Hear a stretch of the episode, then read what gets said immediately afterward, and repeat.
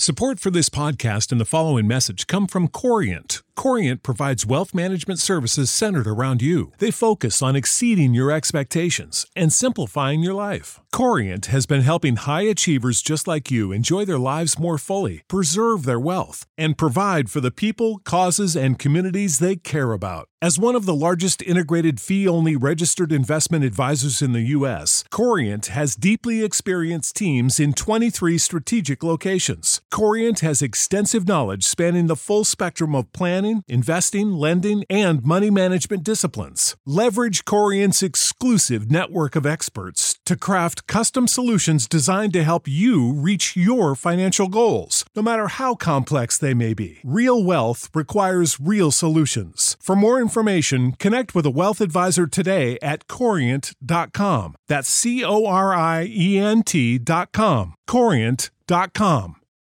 Without the ones like you, who work tirelessly to keep things running, everything would suddenly stop.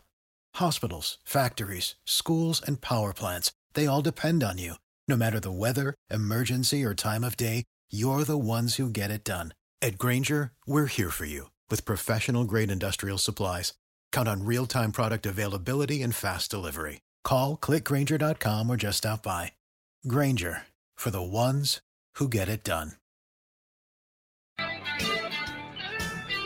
And a good morning, Eagles fans. This is Birds 365 with your Mac and Mac guys, John McMullen and Jody McDonald, as the countdown continues.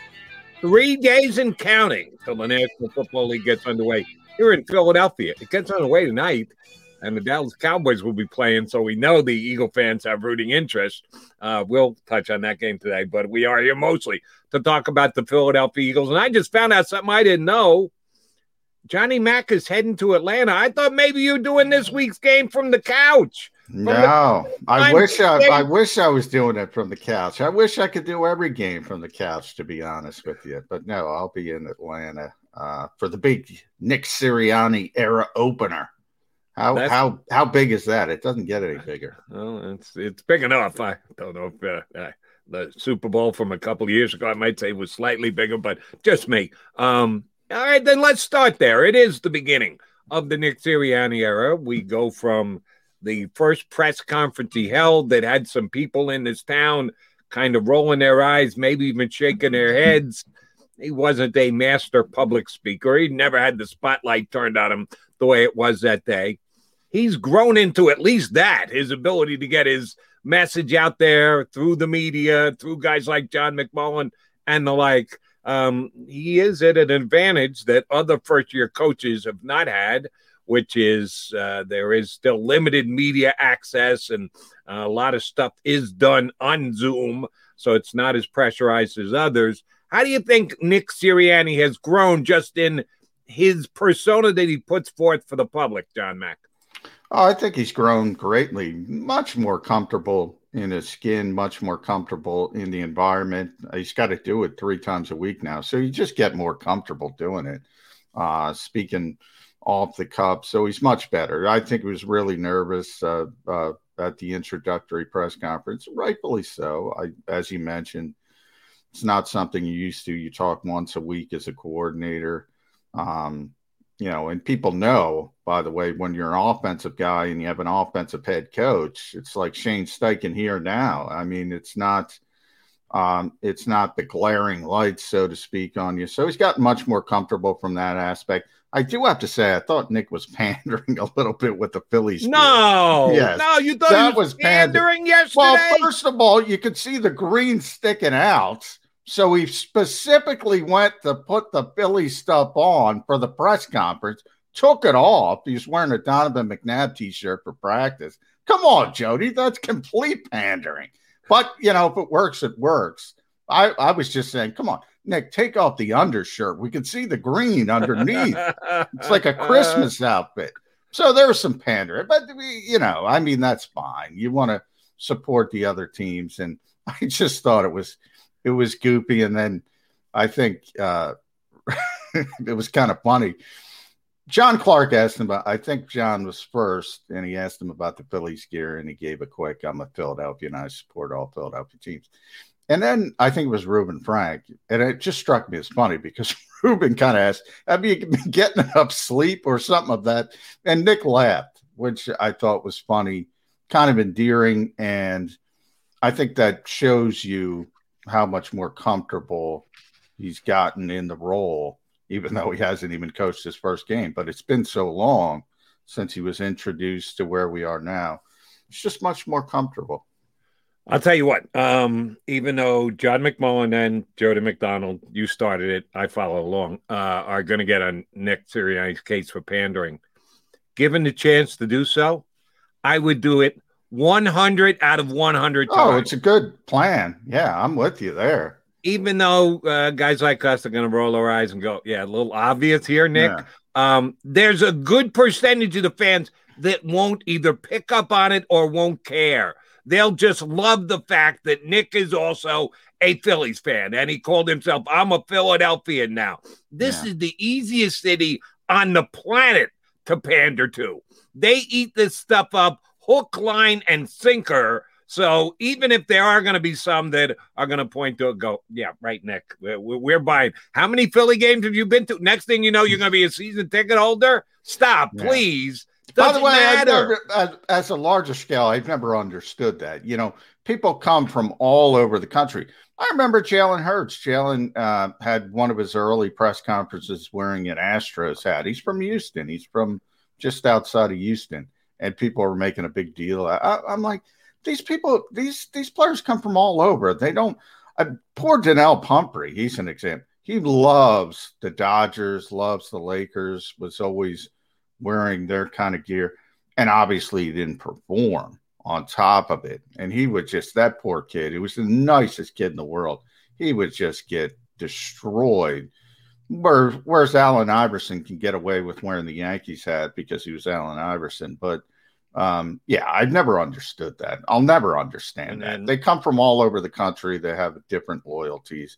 They're, the key is the loyalty on the football field. And when the football team is paying, you're, you're loyal to that football team. We talked about Corey Clement hey, Dallas gave Corey Clement a job. He's an adult. He's going to go to Dallas. Here's the hypocrisy in the way some fans handle people rooting for foot, uh, teams uh, that, that aren't the Philadelphia Eagles. If you're a Philadelphia Eagle player or whatever, um, if a guy dare a guy come in from another town, as you pointed out, they grew up elsewhere, fan of somebody else, they want to continue to be lower. How dare you? You are now a Philadelphian. You're in Philadelphia. You must adopt, like Nick Sirianni, all Philadelphia teams. But you get a guy like Rasheed Wallace, who goes elsewhere, is playing for another team. He wears his Flyers jersey to any event. And, well, by your laws and rights, he should become a Red Wing fan because if you move to the town, oh, then you must jump on the bandwagon. You must be loyal to the hometown team. You want Rasheed Wallace rooting for the Red, Red Wings? I don't think so. People love the fact that he still wears his Philly colors wherever he goes. Can't have Mike it both Trout. ways. Mike Can't Trout. say, oh, you got to jump on the bandwagon. You're now Philadelphian. But when somebody leaves Philadelphia, oh, no, you got to stay loyal to Philadelphia. That's just dumb. Uh, Mike Trout is the best example of that. Obviously, a huge Eagles fan has stayed a huge Eagles fan, is a season ticket holder for the Eagles still. But I always got a kick out of the the the fan base. Oh, Mike Trout's coming to coming to Philadelphia at some point because he's an Eagles fan. I mean that that's not how it works, and obviously that hasn't uh, manifested itself with Mike, uh, who's very happy, by the way, where he is because of obvious reasons. Uh, yeah, I've never understood it. I mean, look, I, I I applaud guys who, you know, outside the sport you're in, Mike Trout, Rasheed Wallace, as your example. I I applaud those guys who keep their Philly roots and uh, South Jersey roots in the case of Mike Trout, and they and they wear on their sleeve their loyalty to the Eagles, the Flyers, whatever. Um, yeah, I I I mean, in in the sport, who's paying me the most? Right. Occasionally, occasionally you'll get a little bit of a hometown di- discount. And by the way, to, to profess loyalty, much lower level player, Will Parks, Will Parks, Billy kid, uh, comes back to play with the Eagles, had better offers in Detroit and Minnesota took a little bit less money. Now we're talking about, you know, probably 1.25 million, maybe took 1.1, I forget his contract. Took a little bit less money to come to Philadelphia to play for his favorite team from growing up, and I cut him mid-season. I mean, come on. Come on, people and I, I actually thought he was going to be a contributor here. Uh, I had good reports on him uh, from the scout that I talked to, who uh, said he's uh, a Philly kind of guy and a Philly kind of player. He plays real hard. Uh, just needs to play a little smarter. That was there. I remember the scouting report I got him, but uh, I was pretty enthused about him coming back. And yes, the Eagles did move on from him rather quickly between you and I, I didn't think it was a bad move because I didn't think Will Parks had played very well. Did not play. I saw it early in training camp. They put him in the slot. He couldn't cover anybody, and I said, oof, oof it's uh, it's not going to work. But you know, as far as the loyalty aspect, uh, there is no loyalty. No, there's so, none, and no. and that's the way. Believe it or not, that's the way it should be. Despite uh, Nick Sirianni's attempted pandering yesterday, the fact that he's now a born and bred, uh, it's, it's Philly red blood flowing through him. Born and bred Philly red blood from Western New York. Which, yeah, there you uh, go. You know, Ex- I'd love to see the Sirianni family. They're exactly probably all.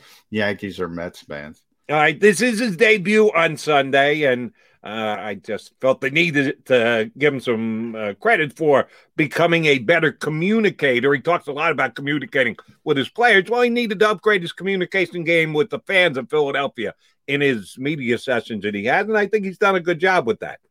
One thing we absolutely don't know if we know this much about Nick Sirianni's total package, it's about play calling. He is on the record as saying they didn't show much in the preseason. They didn't want to show much in the preseason, that they don't want anyone to know what they're going to do, what their tendencies are going to be. Okay, fine. So we're going in blind looking at Nick Sirianni, the play caller, on Monday and, and on Sunday. And yes, it's the first of 17 games. We don't think he's going to spill his bucket here in game number one and show us everything he has up the sleeve how we, how confident are you that Nick Sirianni is going to be an above average play caller? Um, boy, I I'm going to go 50-50. I hate to hedge, but I mean, I have no idea. You know, I just talked about the press conference um and I told you the first two questions I was I was number 3 and and I got down to the substantive sub, stuff substance and and the fact that I wanted to hear about his game planning process. You know, when Doug was here, he would sort of uh, hand things out. He would give third downs to a coach, red zone to a coach, two minute to a coach, you know, running game, uh, vast majority, and they would come together and put it all together and come up with a game plan.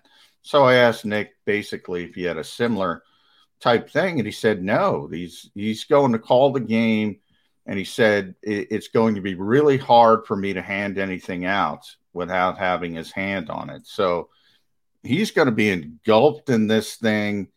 It's his game plan, it's his game uh, play calling. And I've always thought this was a counterintuitive approach. And I always tell the story, uh, Jody, because I talked to Tom Coughlin about it. I never understood it because I've told you in the past, I'm a big fan of CEO coaches because I think the job is so big.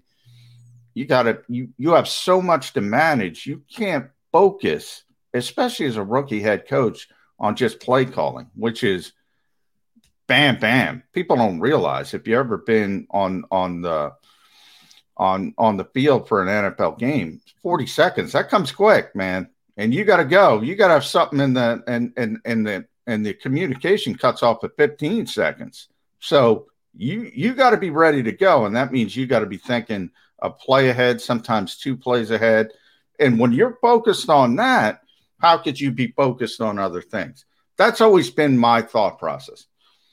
So I asked Tom Coughlin about it because when there are CEO coaches, and Tom was one of them later in his career, it's always later in the career. It's always they start out as an offensive coach, calling the plays, defensive coach calling the plays, and then they graduate to point where they become CEO type coaches and they feel comfortable enough so I asked, why, why is that? It seems like it should be the opposite to me.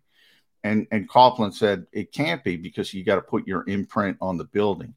You got to make sure that everybody's on the page that you want to be on. The last thing you want to do is hand over such an important part uh, to to somebody uh, that's not hundred percent behind your vision. So you have to establish your vision before you can go in that direction.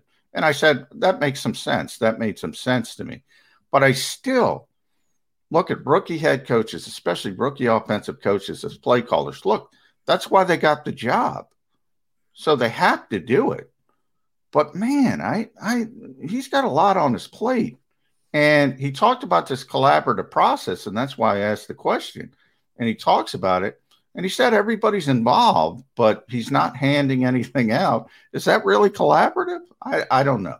I am 100% with Tom Coughlin on that.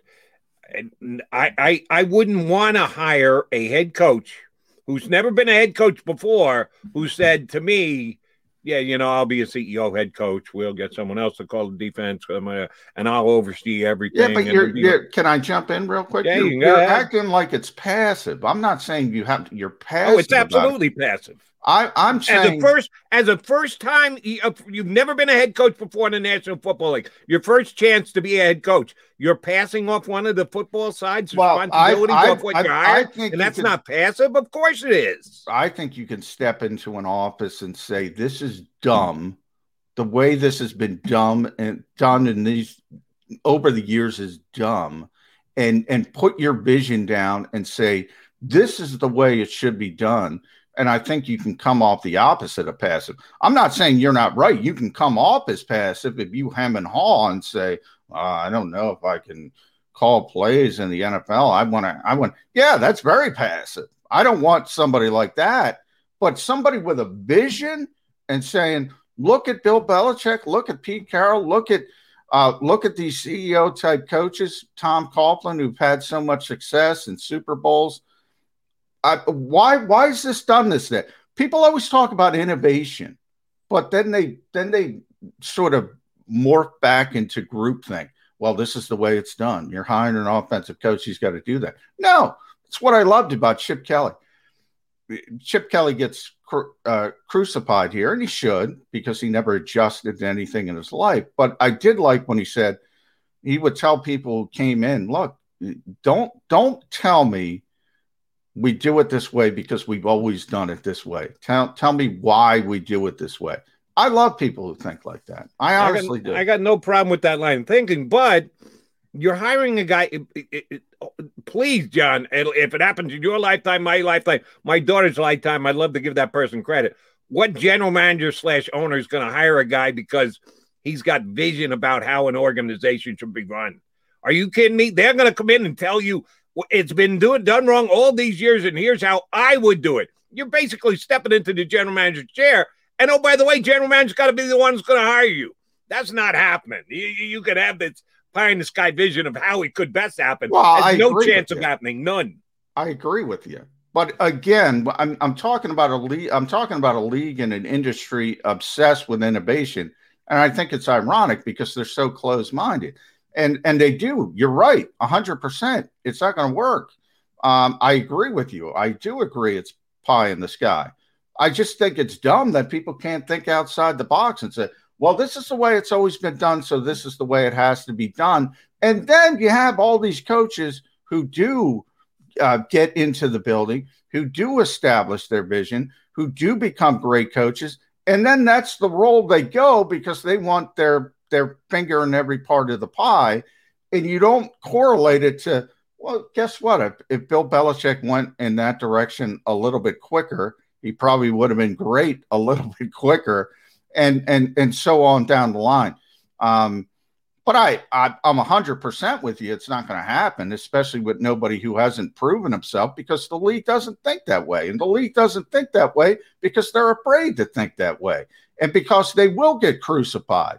It's the same thing. But Joe Banner will always say that's what the Eagles did with Andy Reid. That's what the Eagles, Jeffrey Lurie will say that's what the Eagles did with with with Jeffrey Lurie. They loved his vision. They loved Sirianni's vision.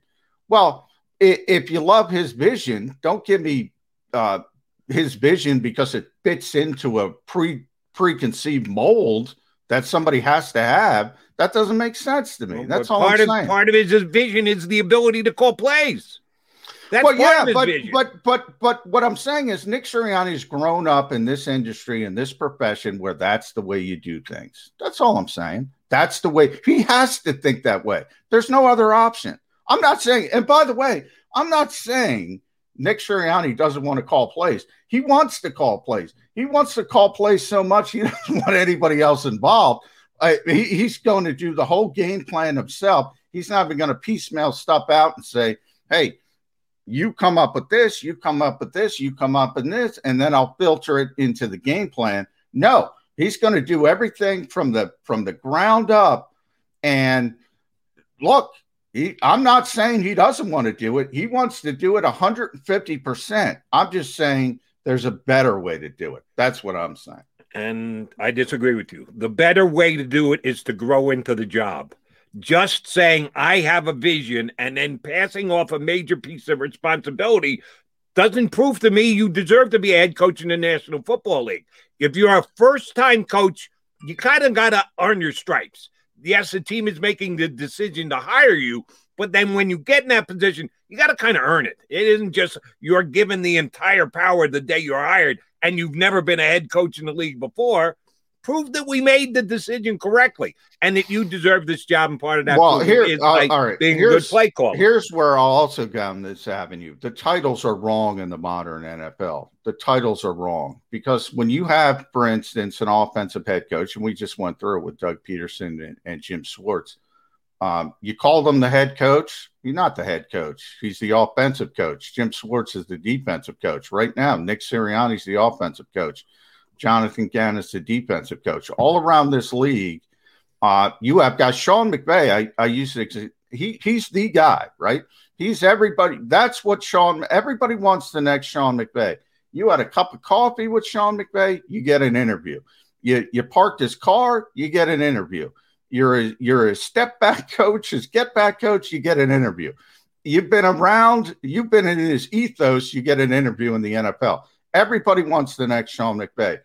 You go back to season one with the Los Angeles Rams. He didn't even pay attention when the defense was on the field. Wade Phillips was the defensive coordinator, be, being brought in to be the defensive head coach. He didn't even pay attention. He would go to the offense, sit down with the quarterback on the bench. At times, he would have his back to the field. That is not a head football coach. You know, we always talk about game management decisions. We had Ryan Paganetti on the show. You're going for it on fourth down. You going, you know, are you going to go for this two point conversion, vice versa? With an offensive coordinator, that stuff. Game game management as far as timeouts. Oh, why is Andy Reid calling that timeout at this time? How when you're so focused on on on the next play call on this and that, how are you going to manage the game? That's why I like CEO coach CEO coaches. That's why I've always liked CEO coaches. And, and that will never that will never leave me. And nobody can tell me that Bill Belichick doesn't have a firm. Now he's done it for a long time. Obviously, a lot of it is experience, but he goes down the route he goes down for a reason. And they always called us a copycat league, Jody. You've heard that for years and years and years. Why don't you copy the best? Why don't you copy the best then? Right, but didn't Bill Belichick start as a guy who, when he first got his first job yes, in everybody Cleveland, did. Oh, But he okay, then then then why would you want to change that? Why would you want to do it differently than the way it went with Belichick? You start work. on one side of the ball and you graduate to becoming a CEO head coach. Nobody starts as a CEO head coach. I get it. You're you're you're focused, and I understand why. I agree with you. Let's stipulate to that. Nobody starts as a CEO head coach. I agree with you.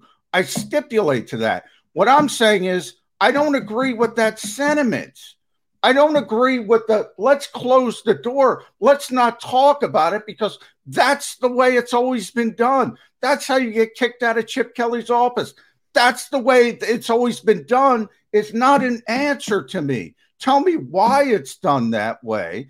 And why it's done that way is because it's always been done that way. Is not the right answer. I'm, I'm sorry. Just, John, John, I'm just giving you what I would do, how I would look at it, what my thought process would be if I were the owner of a football I get team. It. Not the I Philadelphia Eagles, not the Dallas Cowboys, not the New York X NFL team. Make it anytime, any place, anywhere. I'm an owner and I'm hiring a guy.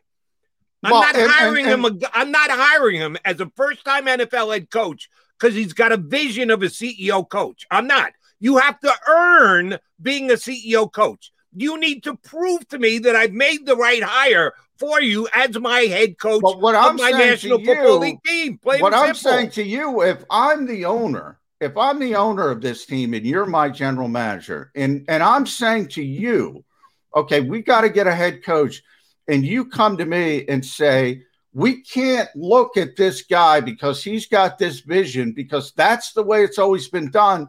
That's where I'm shutting you off. Who's, who's saying it's because it's always been the way that it's done? You it, just said that. We can I replay it. It's going to be on not say that. What I said was, and I'll repeat it: if I'm an owner, I'm hiring a first-time NFL head coach. He's never been a head coach before in the National Football League. It's yes. a pretty risky hire. When you're hiring a guy who's never done something before, you need to have some criteria as to why you're hiring it. One of those criteria for me is as an owner, he needs to prove he can do the job. He has to have I a quality. That- but I stipulated to the fact it's never happened before. That's what stipulation means. I get what you're saying. You're not getting what I'm saying. I'm saying that's not an answer to me. This league prides itself on innovation. This league, oh, Jeffrey Lurie, we got to be innovative. We got to be ahead of the curve. We got to do this we constantly have to be in front of everybody else. And then you're going to come back and say, I'm not going to look at this because it's never been done before. That's my problem, Jody. That's not what you're getting. I agree. It's never been done before. I agree. Nobody's got the balls to do it. I agree with everything you're saying, except for the fact that it shouldn't be talked about just because everybody's afraid to do it. That's my only point. Okay. Here's the only here's where we differ, John. You think you can determine whether a guy is going to be viable as a head coach through his interview process because he's going to tell you that he's got this great idea on how to lay out the football team as a CEO head coach and hand off responsibilities to other people. And then the organization is going to uh, run like a top. As an owner, and it doesn't matter to me one iota whether anybody's ever done it anyway before. Here's how I would do my business I'm giving you the job, but I'm giving it on spec. You need to prove to me, and just a vision isn't enough. I need to see you actually do something on top of that, and that would be on one side of the ball and be able to call plays. That's what I would use, not because every team has ever done it this way before in the National Football League. I need something I can sink my teeth into a month, six months, a year, two years into my hiring you as, a, as my head coach. I need something to judge for myself whether I pick the right guy or not. And for me, the top priority would be there's a lot of things that I would factor in, but the number one would be yeah, on what side of the ball are you doing this and how good a job are you doing that? That's what I think would be the best criteria that I could use to decide whether the guy should be my head coach or not. And it's got well, nothing to do with the National Football League has done it this way for 100 years before. I'm starting from scratch in my mind and making my decision. How can I best analyze whether I've hired the right guy or not? Well, for me, it would be how good can he be calling plays on one side of the football or the other? Well, uh, you, are right about. First of all, let me let me say two things. I, there's I'm, I, there's no guarantee that you come into somebody's office and and lay out my vision, my plan, and I want to be a CEO coach from day one. I'm not saying you're going to be a success by any stretch of the imagination. You're either a good coach, a bad coach, an indifferent coach, and nobody's going to know. Um, nobody's going to know from an interview. You're right. However, that's how you hi- hi- hire guys. In theory, that's that's that's where they they swing you. That's why you're choosing the guy. So let's use the Eagles as an example. They interviewed 10 different uh, people. If nine of them come in with the same plan and they go, well, Nick Sirianni's the best of the nine, and the 10 guy comes in with my plan, doesn't even have to be my plan. Could be a different plan, could be whatever. Uh, could be and he's the most impressive, but you're not hiring him because he doesn't have the the the same mentality. I'm an offensive guy, I'm a defensive guy, I'm that, I'm this, I'm this, I'm that. That's where I think we differ. I, you know, if the guy's the most impressive and he's got, and you're going to say, well, this guy's really stinking impressive, but this has never been done before. I'm going to, I'm going to scratch him off the list and take number two because he's the best of everybody else. He's the best of the group think guys, and that's more comfortable. You're missing out. That's all I'm saying. Uh, and my question to you would be how can that person be the most impressive if their their first thing they're going to say is well i'm going to pass off the most important responsibility on the team play calling well you're calling I, I it would, the most important i wouldn't be tough but, uh, see, in, in my own mind it would be very difficult for me to wrap my head around and that guy is the most impressive out of the, the 10 guys. The most important responsibility for a head coach in the National Football League is to win football games by hook or by crook. Not the most important thing is calling plays. How are you going to win football games? You might win them by special teams one week. You might win them. It, it, it doesn't matter. Your your job is to win football games. That's number one, and that's way ahead of uh, the most important uh, uh, uh, uh responsibility you have. It's not play calling. It is not play calling. It's not even close to being play calling the most important responsibility, Nick Sirianni. We have to agree on that, Jody. It is not play calling. here's, here's where we don't agree. The 10 guys that you used as an example, nine are guys who are going to choose one side of the ball. The 10th is not going to. He's going to lay out his game plan as the CEO coach.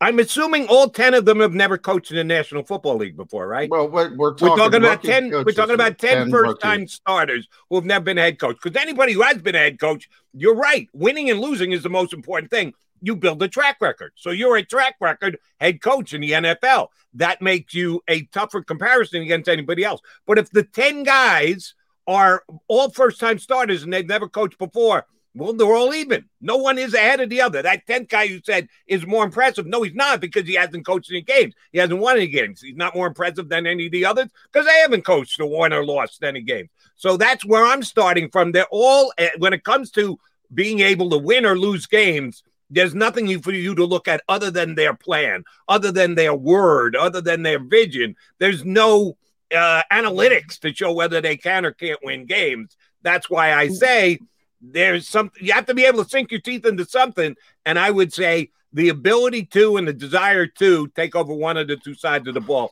would really well, I me. wish we had Vinny Cerrato on today. We're going to have Martin Frank. I'm going to try to get Randy Mueller on. I'm going to try to get Joe Banner. I've been trying to get Joe Banner on. Joe, come on the damn show. But I will say this there is an old adage amongst general managers in this league that says, and you've heard this, Jody. I know you've heard it because if you're hiring a scheme, you're doing it wrong. Joe Banner, now Joe Banner has told me in the past, and, and you know he's very proud of the Andy Reid hire, and he should be. I mean, the guy's going to the Hall of Fame, first ballot Hall of Fame coach, and he was not on the NFL's radar. No. A little bit understated. He was on the NFL's radar, but he wasn't a high profile candidate, very much like Nick Sirianni. Um, people knew him, but you know, in the public, he wasn't very well known. Um, so he's very proud of that hire. And he always talks about, you know, the first thing with Andy Reid that impressed him was who's your staff going to be? Who's your oh, staff oh, yeah. going to be?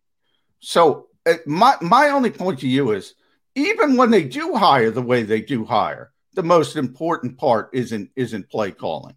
It isn't, Jody. It isn't. And we can get your own mind. And I know this, and I ask you because Vinny's your friend.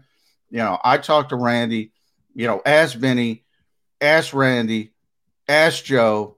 They're all going to tell you the same thing. I'm very confident with that. Right. But here's the problem. And I had Jeff Lurie on my radio show shortly over after Andy Reid was hired. And he extolled the virtue of Andy coming in, that he had binders, individual yeah. binders. Yeah for each of his coaching hires, every position, every responsibility like they were going to have, yeah. that he was going to lay it out and he was going to be the guy in truck control. I remember doing the interview. It was 20 plus years ago, and I still remember like it was yesterday. Me yeah. and Mac now talking to Jeff Lurie. Andy Reid called the plays. Andy Reid came in and wasn't a CEO. Oh, I know. Coach. He had a lot of CEO responsibilities and he took it very seriously. But when given the chance to go, oh, and I'll be a true CEO coach and get both an offensive corner and a defense corner and hand off play calling to him. And he said, No, I don't think so. I'm going to be calling plays. I know. And just but... goes to make the point that it's an important thing and I, and for I... a first time head coach to do to prove that he deserves the job, keep it long enough, and become a Hall of Fame head coach like Andy Reid. I rest my case. Jody, 20 minutes ago, I stipulated to that. I've stipulated to that. It was never going to happen. That's the way the NFL thinks. So I'm not going to give you an example of it going the other direction. I've already stipulated not only has it not happened, it's never going to happen. So I don't know why you're trying to win that argument.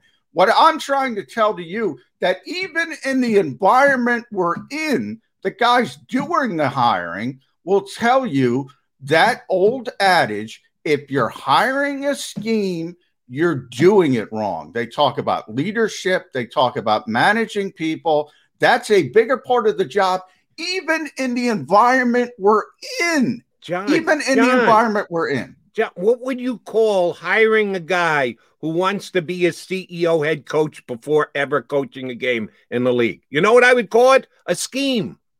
That's his scheme. His scheme is I'm going to be a CEO coach. Why would you do that if you don't hire a scheme? Well, now you're playing some about okay. So I'll say football scheme. If you're hiring a football scheme, you're doing it wrong. That's what they say. Those aren't my words. If you're hiring a football scheme, you're doing it wrong. They talk about leadership. They talk about managing people. So you can talk about yes, is trying to manipulate people a scheme. You can talk about it that way but that's not that what they're talking about. They're talking about football scheme. And they say if you hire a football scheme you're doing it wrong. One of the things i love about nick sirianni and i think he's going to be very good at is he is and he said it again yesterday when he was talking about jalen hurts. And he said if i love a play if Shane Steichen loves a play, if Brian Johnson loves a play, and Jalen Hurts isn't comfortable with it, Jalen Hurts doesn't like it, we ain't gonna run it. That's that's that's what he said. I think that is a really, really positive sign. Where you have, and I always tell the story with Brad Childress, who was once an Andy Reid lieutenant.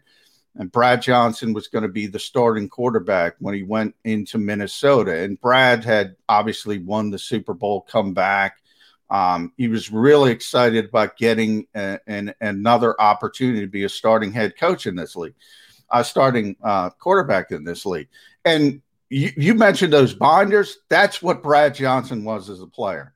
He was a very cerebral, very smart guy. Late in his career, he had uh, neck surgery, arm strength wasn't his deal, but he was really stinking smart. And he went into Brad Childress and he had his binders of plays that he liked to run. And Brad Childress looked at him and said, Brad, when you become a head coach, you can run what you want to run. We're going to run what I want to run. That to me was the definition of a bad coach. That to me is the definition of what I'm talking about. I, Nick Sirianni, we've gotten off on this tangent. Nick Sirianni, I think, has a chance to be a, a very good head coach. One of the reasons I think that is because of his philosophy, and you've already seen it in Indianapolis with the different quarter, quarter uh, quarterbacks and the different uh, schemes they've run uh, because they've had different styles of quarterbacks. All of that is positive. I'm not blaming any of this on Nick Sirianni. That's the way the NFL does business. I stipulated that they're going to continue to do business that way. I just think it's ironic that a league that constantly talks about innovation is not even open minded enough to look at another way of doing things. That's all I'm saying, Jody. That and, is the whole point of this conversation. And all I'm saying is, in as important a position as a head coach, I think that it would be overly risky to try and be the first. Just because you're oh, first doesn't mean you're right just because you've done something that no one has ever tried before doesn't mean that it's going to work. I would not feel comfortable doing that if I were an owner to uh, turn over my uh, coaching responsibility to a guy who is ready to become a CEO, head coach right away. You have to earn the job. Guys step into the National Football League. We talk all the time about Howie Roseman and how much he protects his draft picks and how much is already cemented into place by your resume, by where you're drafted. You can argue that that's stupid too, because you should just show up and earn it. And I think a coach can actually earn his stripes by calling plays on one side of the ball or the other, rather than just coming in with a grand scheme and plan that because it's innovative, give me a shot to do it. No, I'm, I'm going to ask you to earn it a little bit. Well, I'll, I'll say this, there. and this is last, and we'll move on because people are probably tired of us yelling at each other. But um, I, I agree with you. It's risky. Um, no doubt about it. And that's why people aren't going to do it because there is too much risk. Um, and I will say, yeah, innovation is by definition new, but new isn't uh, everything new isn't innovative. So, uh, you know, there's a hundred good, there's a hundred ideas. One of them might be good. But I will say this the Eagles have won Super Bowl championships, and they got it by being innovative and being ahead of the curve when it came to game management and when it came to being aggressive, they were first. They were first and they won. Now, you can be first and it can blow up in your face and be awful. And that's more likely than catching the bolt of lightning and winning the Super Bowl. But they only got one and they did it by being different than everybody else. And I am not anti innovation. I am anti uh, CEO head coach being a first time starter. That's an innovation I'll pass on. That's too risque for me. That's too far out there. And the Eagles did win a Super Bowl by continuing to be innovative, as you correctly point out, with a head coach who was hired and came in and said, "I'm going to call well, the play." Always, I, again, we're back to the stipulation. It's never, uh, it's never happened, Jody. So you're going to be right every single time. Nobody has hired a, a CEO head coach to start. So yeah, I mean, you're always if you're going to lean on that, you're going to be right. But that's not what I'm talking about. I already stipulated to that. My point is if you're going to be open minded, if you're going to look at other things, don't completely shut down other avenues because that's the way it's always been done. It's my mm-hmm. only point. And that's right. the only and- thing Chip Kelly ever re- resonated with me. I said, you know what? That guy, that guy's right. And like I said, I'm open minded for innovation, but there are some things that need to be earned, that need to be proved before you can get to an innovative level. And for our first time head coach, that would be one for me. Show me you can uh, be the man on one of the two sides of the ball. Then we'll talk about uh, restructuring your uh, staff. All right. John McMullen, Jody McDonald, back and back, guys. Martin Frank's going to join us in hour number two. We'll get back into the birds and the start of the 2021 season in Atlanta on Sunday. Next year on Birds 365. Hey, Eagles fans, if you're a subscriber to the Jacob Media YouTube channel, you are already registered to win a pair of season tickets for the upcoming season. That's right, you could win a pair of season tickets for the upcoming 2021 season just for being a subscriber. If you're watching and you're not a subscriber, do it now. Subscribe to the Jacob Media YouTube channel right now. What do you need to do? Subscribe right now. As a hardworking American, you've never experienced how tough life can be until now. A catastrophic injury while working on the job. A personal injury from someone else's negligence. Turned away by other law firms in the region who didn't bother to learn your story. It's time to meet the Fritz and Bianculli Law Firm and managing partner Brian Fritz. Badly injured? Call the Fritz and Bianculli Law Firm. Find out why they say, We got this.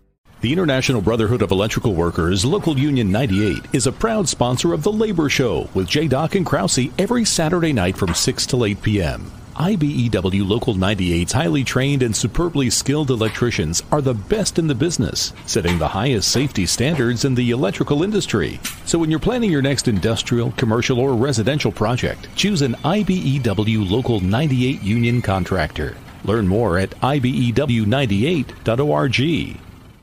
Ah, the savoring taste of a good bag of beef jerky is so enjoyable at any time of the day, as long as you can find it. Here's what we suggest. Pure Bull beef jerky is our answer, and soon it will be yours. Locally produced in the Philadelphia region, this high quality, healthy protein snack is easy to secure. Go to steersnacks.com and you'll see hot garlic, tropical heat, Pure Bull dry rub, and our favorite, Huck and Fod. What's that? Huck and Fod. Go now to steersnacks.com. I get scared sometimes. Of a lot of things. Joining in. Decisions. The dark. The dark. But I once heard someone say. But as I always say. It's okay to be afraid. As long as you face the fear. And keep moving forward. Wherever you are in life, count on the name trusted in insurance for over 80 years. Independence Blue Cross.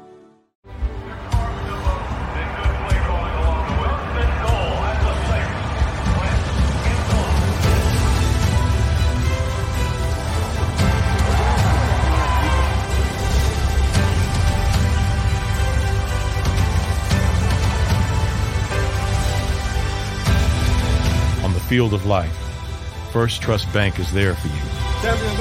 One, two, three. Because Philadelphia dreams deserve a Philadelphia bank.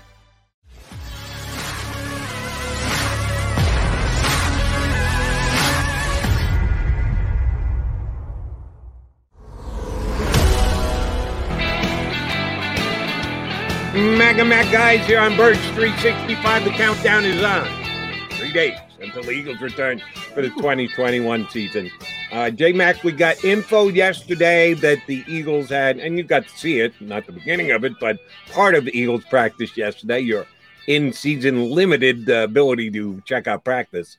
Uh, a couple guys limited in Eagles practice yesterday, aka injury issues, and one of which was Brandon Brooks, which a lot of people who are expecting the Eagles to be improved off last year's 411 and 1 disappointment team are doing so banking on the right side of the offensive line being that much better than it was last year, which of course it should, if Lane Johnson and Brandon Brooks are back in the lineup.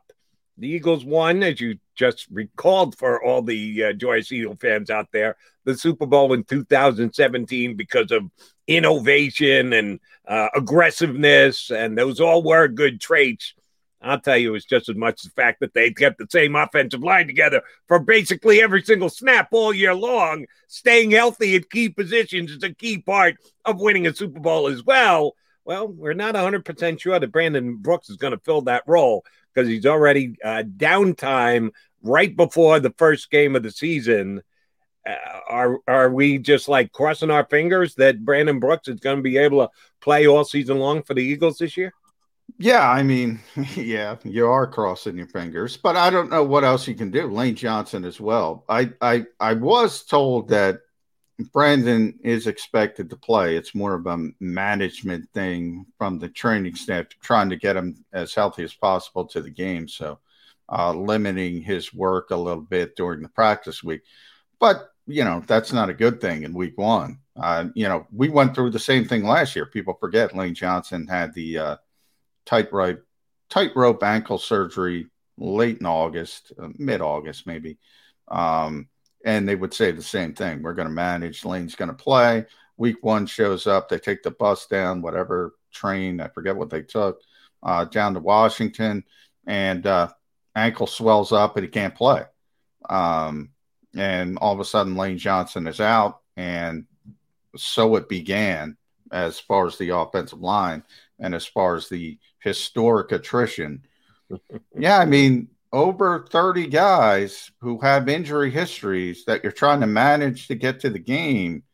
That's a red flag for me, Jody. That is a red flag for me. But it is. It should be, and it's the same for Rodney McLeod. Now, Rodney, we more understand because he hasn't practiced all year. He's coming back from a major injury, and we did see plenty of Brandon Brooks at least out there on the field. And we would like to see more reps in practice and or in the games, but at least we did see him participating. We have not seen that with Rodney McLeod. Uh, his being limited yesterday kind of telltale something, as does your boy Darius Slay, who kind of hinted that doesn't look like Rodney's going to play week one. I'm guessing that was not something they wanted Darius to get into yesterday, but he did. Um, if not Rodney McLeod, and it is looking more and more likely that he's not going to play, who's going to be filling that void? Well, it's one of two players, but I will say, um, and I don't know if Rodney's going to play or not, but yeah, Darius uh, Slay, as he likes to be called, um, created quite the kerfuffle. But I think it was more of he just didn't understand the rules. And by the way, this is an indictment of the NFL because even the players don't understand the rules. It's such an over legislated sport. I talk about it all the time. But he thought because Rodney was on the pup list that he had to miss a certain amount of games, not understanding that he's been activated off the pup list. If he can play, he's allowed to play. He thought he wasn't allowed to play because he didn't understand the rules. So, but Darius said, what Slay said really doesn't matter. Now, what matters is he's limited. He's still wearing a bulky brace. Uh, week one was always going to be, it was always his goal, but it was always going to be very close from a time frame perspective. December 13th, I think, is the exact date when he tore his ACL. It's generally a nine month rehab. You can do the math. That would be September 13th. So, um, and you have surgery uh, probably about a week after, so it's really a little bit longer. Uh, I don't know the exact date. I forget when Roddy had the surgery, but you know you're pushing it for week one. So, I, I, to be honest, if it were me and the Eagles have been as cautious as they have, and I see that knee brace out there practicing, I would be cautious. I would hold them out, but we'll see how the Eagles go about it. And then it comes down to K'Von Wallace is out there practicing. Marcus Epps is out there practicing. What kind of what kind of player do you want against the Atlanta Falcons, um, who still have a veteran quarterback, Calvin Ridley, you know, Kyle Pitts. We talk about DeVonta Smith. I mean, if you think DeVonta Smith is going to hit the ground running, you gotta you gotta think Kyle Pitts is going to hit the ground running. That is a a very difficult player to deal with, at least on paper you know, what kind of flavor do you want if you're Jonathan Gannon? He's going to talk uh, later this morning. Um, maybe we'll get a clearer indication, although I doubt it because this team thinks secrecy is is a big part of it. Bottom line to me is Jody. I don't think either of them are are that great. So you, you got to cobble it together. Understood. And we will probably not find out, as you said, till Sunday when they get out there on the field. I doubt your boy JG is going to tip his hand today. He seems uh, smarter than that and playing his cards tight to the vest the way that he does. Two other guys who were limited, no great surprise uh, Dickerson and Taylor, both of which Dickerson has never practiced and is still ramping up, is the phrase I like to use uh, for the start of the season. Taylor did get plenty of good action in in preseason. As a matter of fact, opened some eyes in training camp before he went down. Um, when he comes back, what kind of role is he going to have? Is he going to be spotted just to earn it? Like, we're now we're back into the conversation of what is granted and what is earned.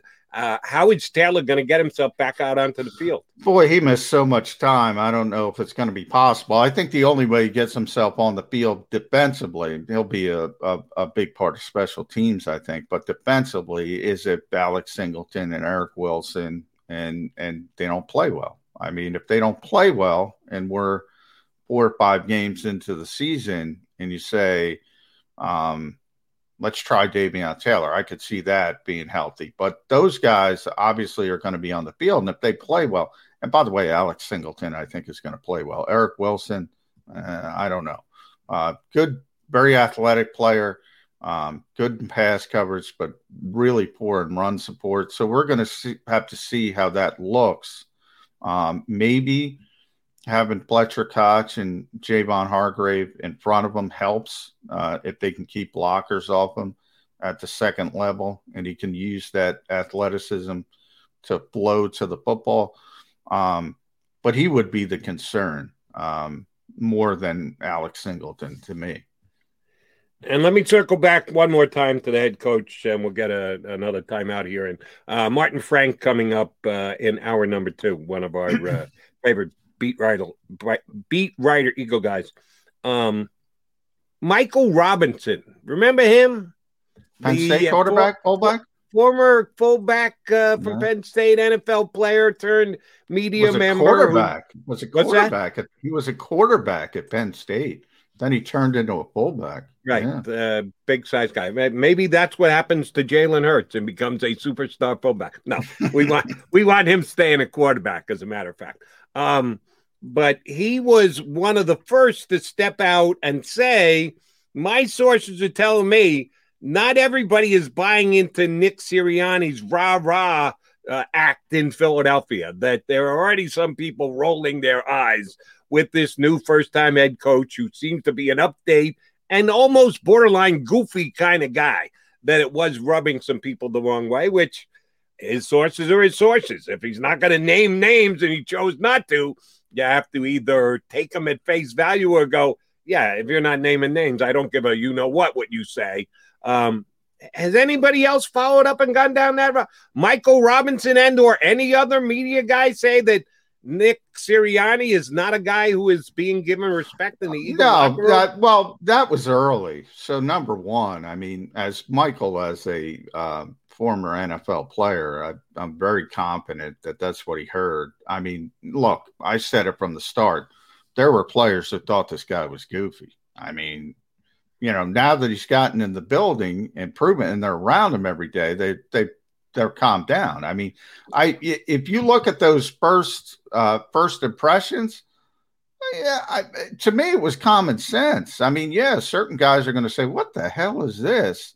Um, and then now that he's in the building, they see him every day. I think things have calmed down to the point he's like every first time head coach, and the players are going to give him an opportunity, and the players are, you know they're going to be on board if you win. If they lose, they're not going to be on board. So I think we've gotten to that point. But I always said, because that was pretty controversial when Michael first said it, why wouldn't certain people in the locker room be questioning him after that sort of first impression? I, I thought it was understandable and, and natural, but I think we've progressed past that to the point of everybody's on board for week one. I mean, everybody's hyped up. That's, you know, sort of like the baseball version of Hope Springs Eternal, they always say in spring training.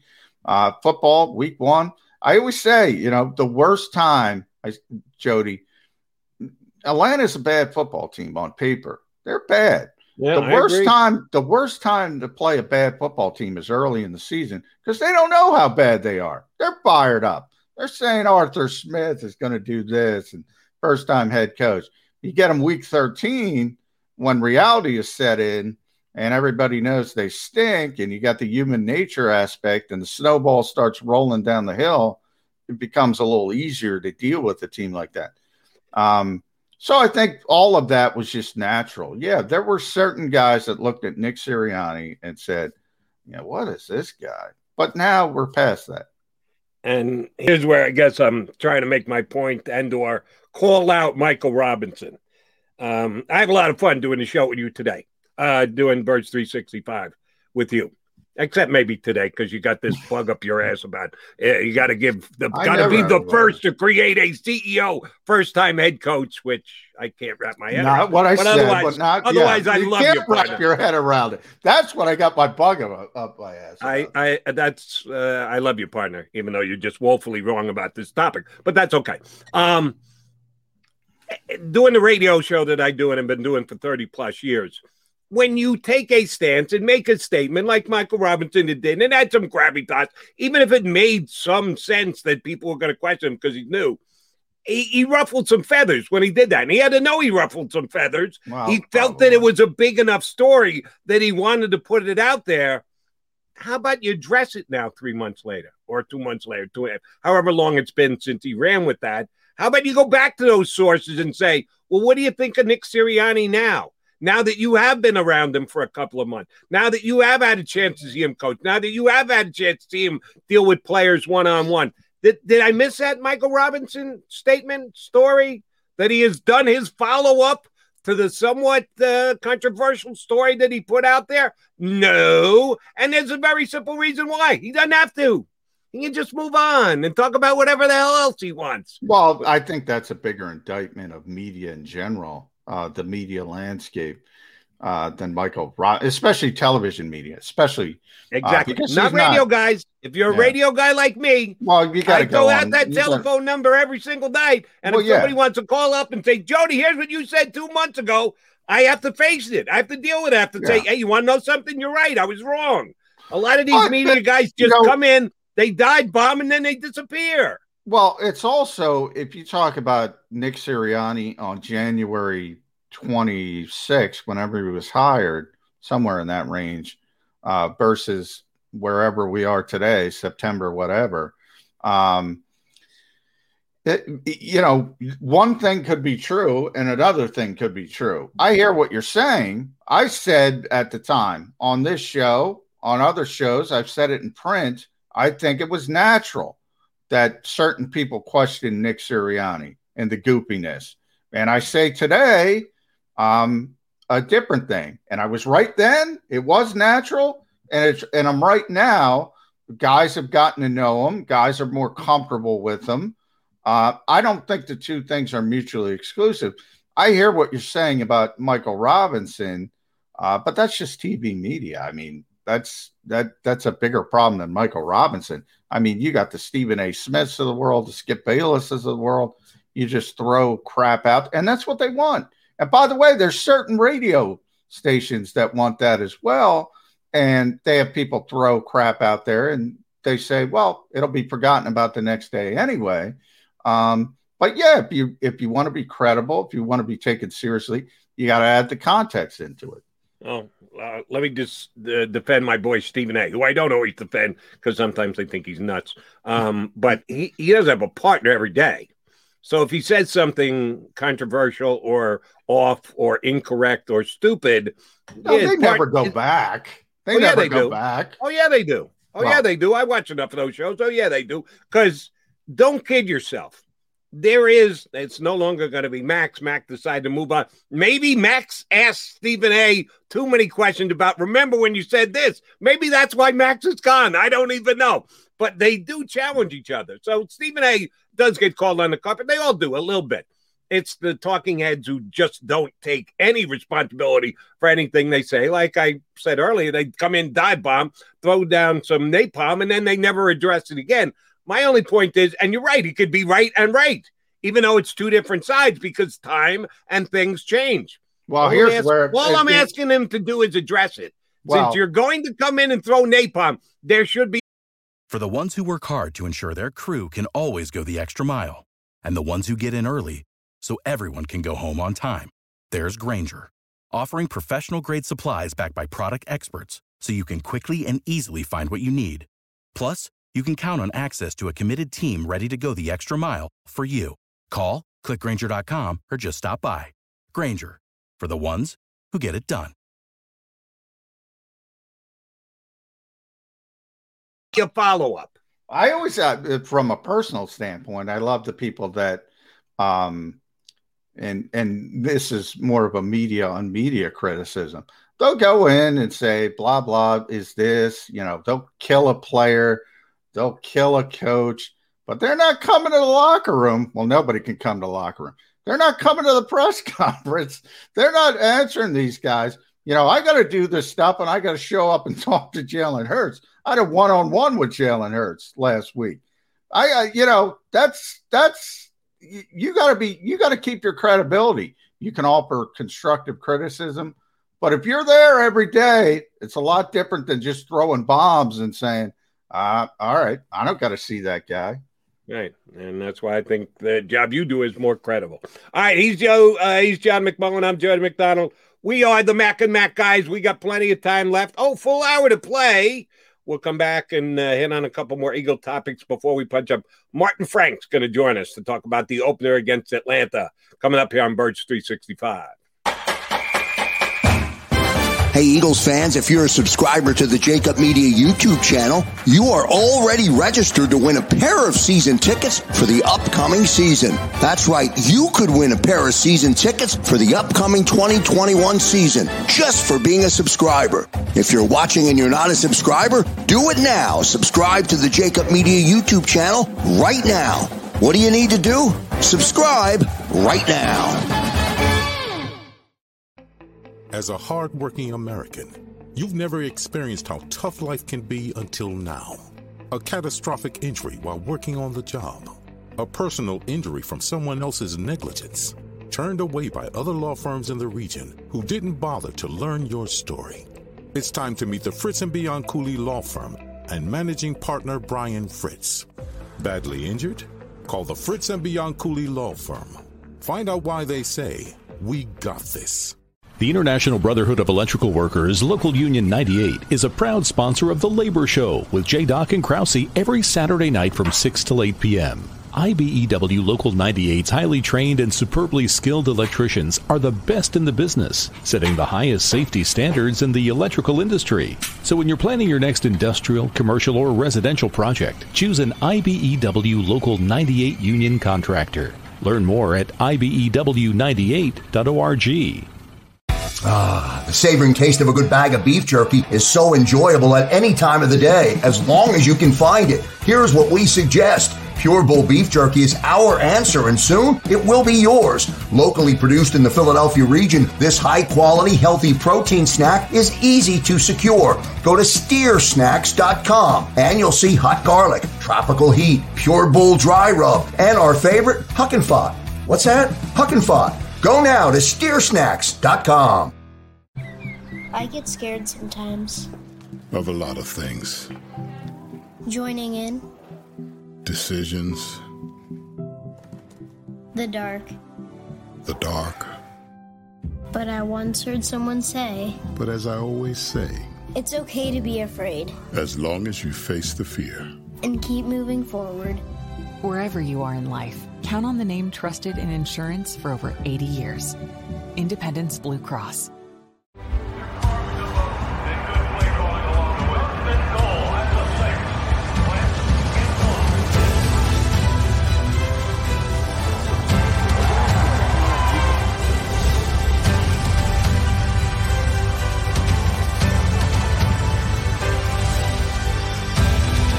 On the field of life, First Trust Bank is there for you. Champions on three. One, two, three. Because Philadelphia dreams deserve a Philadelphia bank.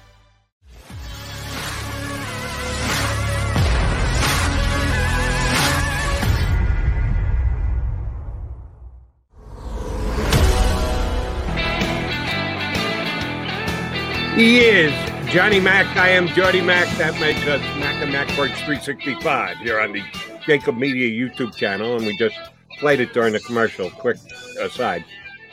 If you're watching this right now, and you saw John and I getting on each other's case in hour number one, um, and you haven't subscribed to the channel yet, what the hell are you thinking? If Yeah. you're going to enjoy the show enough, enjoy Jakib Media's YouTube channel enough, and you haven't subscribed, you're just foolish. All right, I'm gonna. go ahead. You're an idiot. Why the hell wouldn't you subscribe? It I doesn't like cost that. you a penny. It doesn't cost you anything. And if you're a subscriber, then you are eligible to win Eagle season tickets. How do you not just click on the subscribe button? Please. That's like John McMullen saying there needs to be an CEO, Yeah. head coach, first time I like, in the by NFL. the it makes no sense whatsoever. Why wouldn't you do that? I like I like somebody else somebody else getting the wrath of Jody Mack instead of me. I love that. I love that. I I I get it. I get a little break.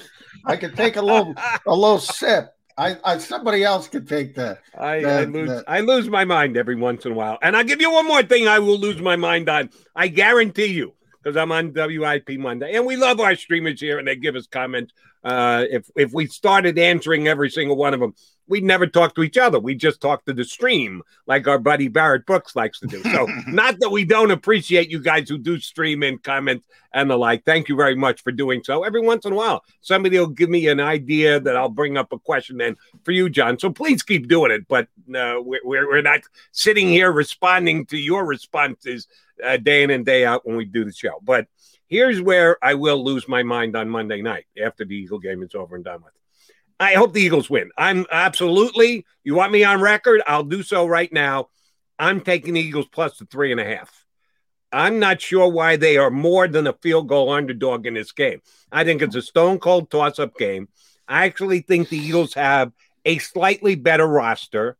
If you factor in home field advantage, usually about a three point swing, I, I don't buy it. I think the Eagles are a better roster, a better team, better prepared. Two first time coaches, neither one of them CEO head coaches. Both will be calling never, plays for their. Never happened, Jody. You We'll- don't have we'll- to keep saying it. will be uh, calling plays for their respective teams on Sunday. Here's what's going to happen. I know I'm going to get one call like this on Monday or Tuesday night on WIP, John. And I can't stand that Kevin Burkhardt. He was absolutely rooting for the Atlanta Falcons.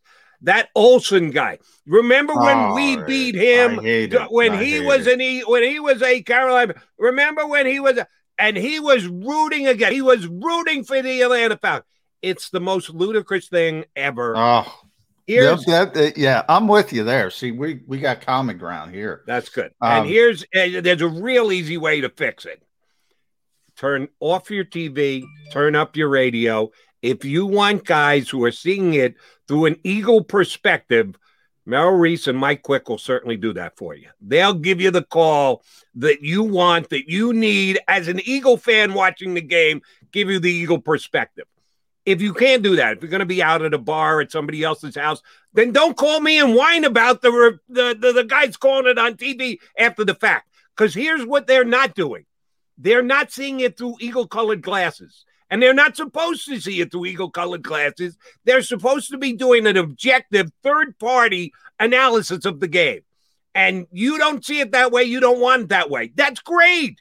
Turn on Mike and Merrill. They'll give it to you the way you want. But don't watch it on TV and then call me and go, I can't believe they get these guys to do Eagle games and they openly root against the Eagles on TV. Don't just please don't do that with me Yeah. Monday or Tuesday. I'm I'm with. I think the ironic part I've always pointed out, I don't think people realize because you know NFL Films is in Mount Laurel.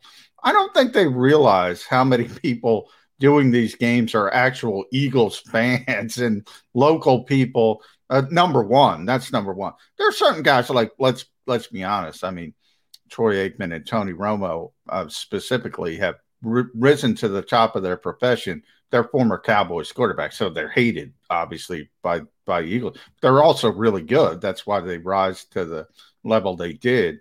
Um, but yeah, I always found it amusing that you know there's so many local NFL films people that are just unabashed Eagles fans. And Eagles fans think the exact opposite. If anything, the Eagles have more people in their corner than any other team in the NFL when it comes to uh, uh, national TV broadcast. And by the way, they hide it. Most of them do a really good job Yeah. and and try to be as objective as possible.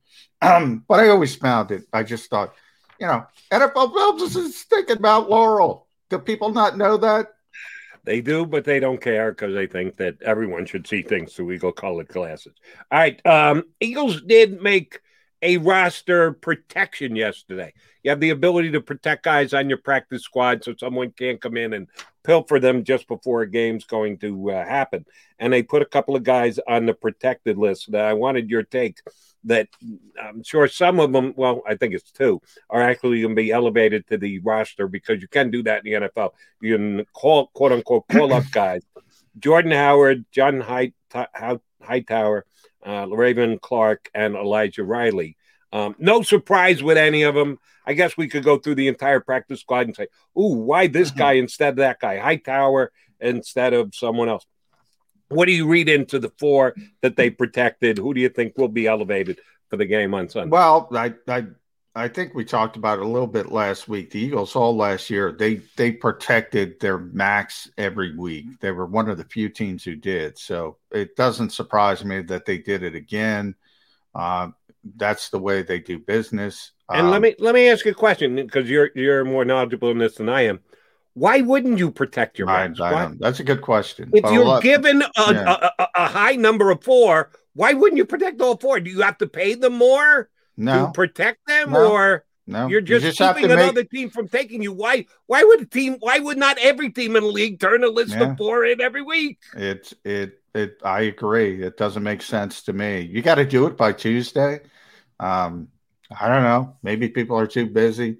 I I don't know. Maybe yeah. Th- it, what it what it stems to me is they don't care. Uh, I think it makes a clear indication that all right, if you want to pilfer this guy, this, we don't care. Um, so certain teams do too. You know, the guys who are they're going to probably elevate. The Eagles are always going to do their max. And by the way, you're right. I think that's a good thing. Um, doesn't hurt to protect the guys no. that you you could project to be part of the roster down the road.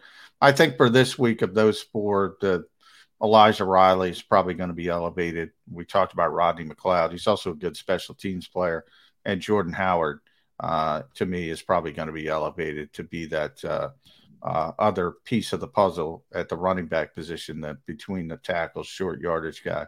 Those would be uh, the guys I think most likely.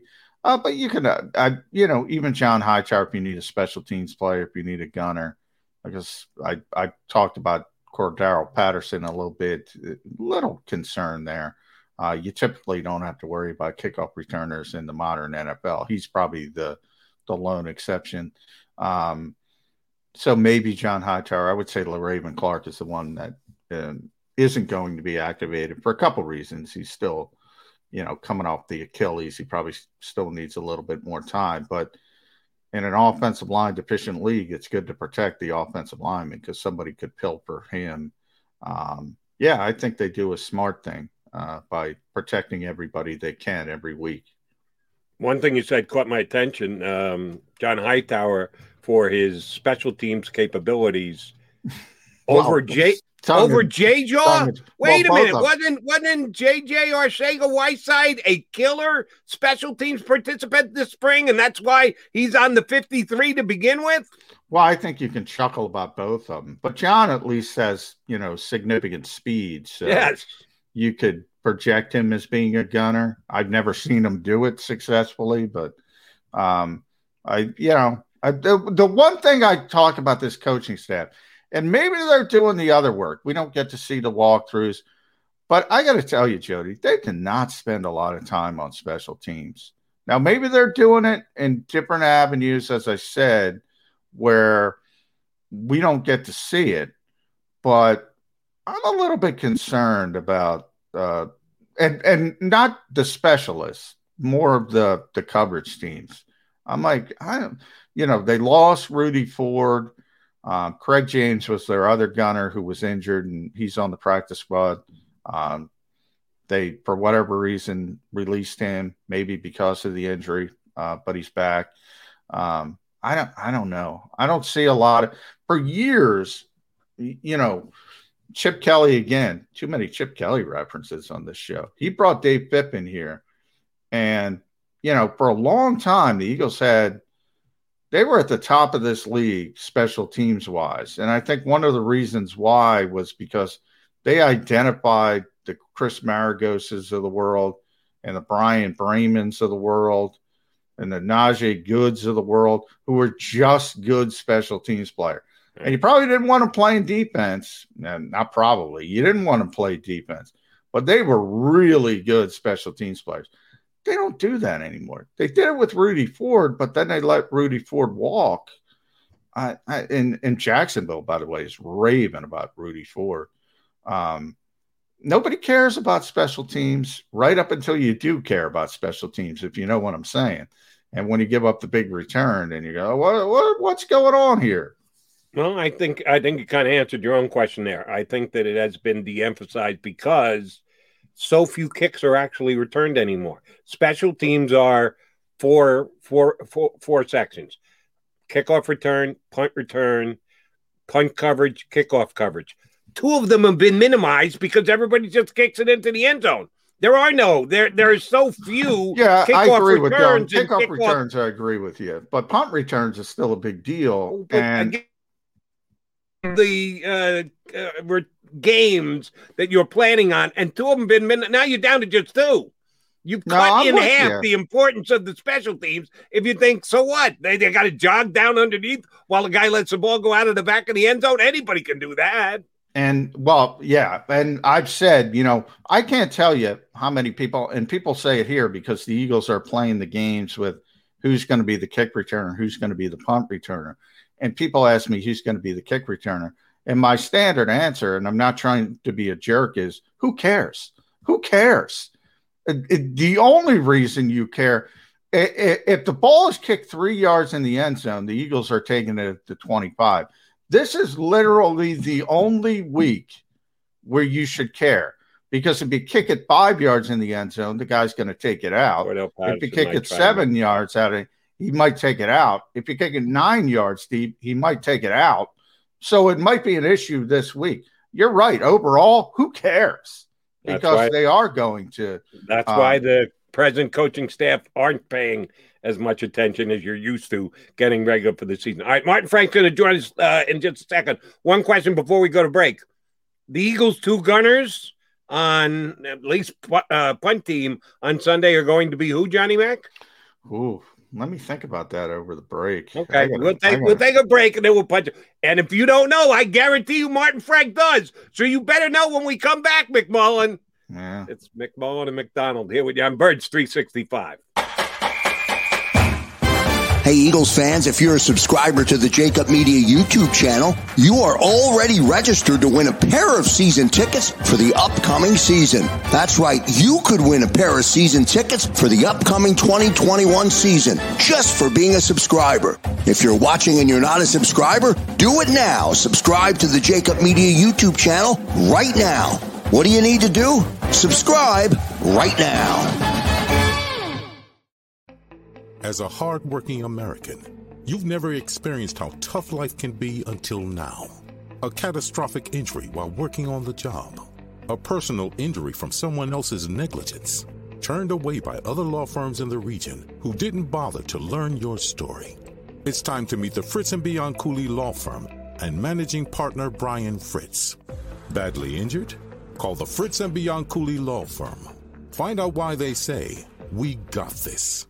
The International Brotherhood of Electrical Workers, Local Union 98, is a proud sponsor of The Labor Show with J. Doc and Krause every Saturday night from 6 to 8 p.m. IBEW Local 98's highly trained and superbly skilled electricians are the best in the business, setting the highest safety standards in the electrical industry. So when you're planning your next industrial, commercial, or residential project, choose an IBEW Local 98 union contractor. Learn more at IBEW98.org.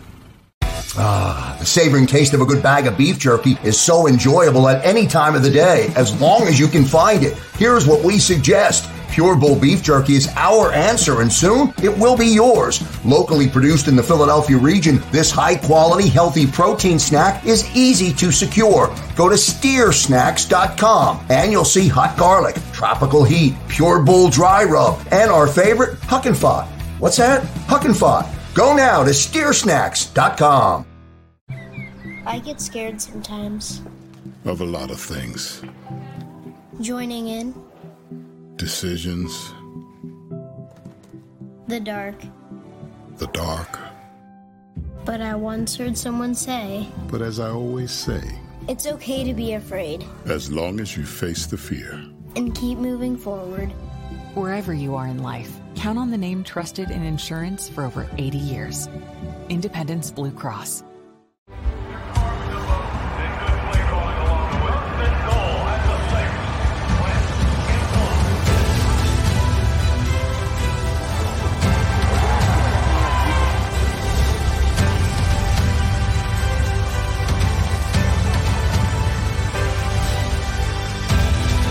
On the field of life First Trust Bank is there for you. Champions on three. One, two, three. Because Philadelphia dreams deserve a Philadelphia bank.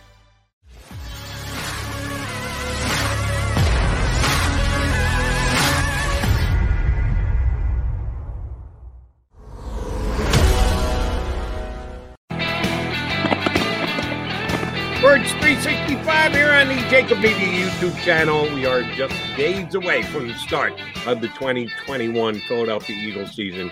Here to give us a before it gets underway look is our buddy from down in Delaware. You read him every single day, either online or if you're still grabbing the newspaper. God bless you if you do. I still like to. I, I, I don't get out often enough to do so. But if I see one, I just feel the need to grab it and see if I can get ink on my hands. Our buddy Martin Frank from uh, the Delaware News Journal here with us on uh, Birds 365. How are you, Martin? I'm doing all right. How about you guys? Great to be here, as always. Yeah, thanks for joining us, Martin. And for those who don't, Martin lives in Pennsylvania, by the way. Don't give him that Delaware credit anymore, by the way. But now he's obviously, yeah, sh- shush about that.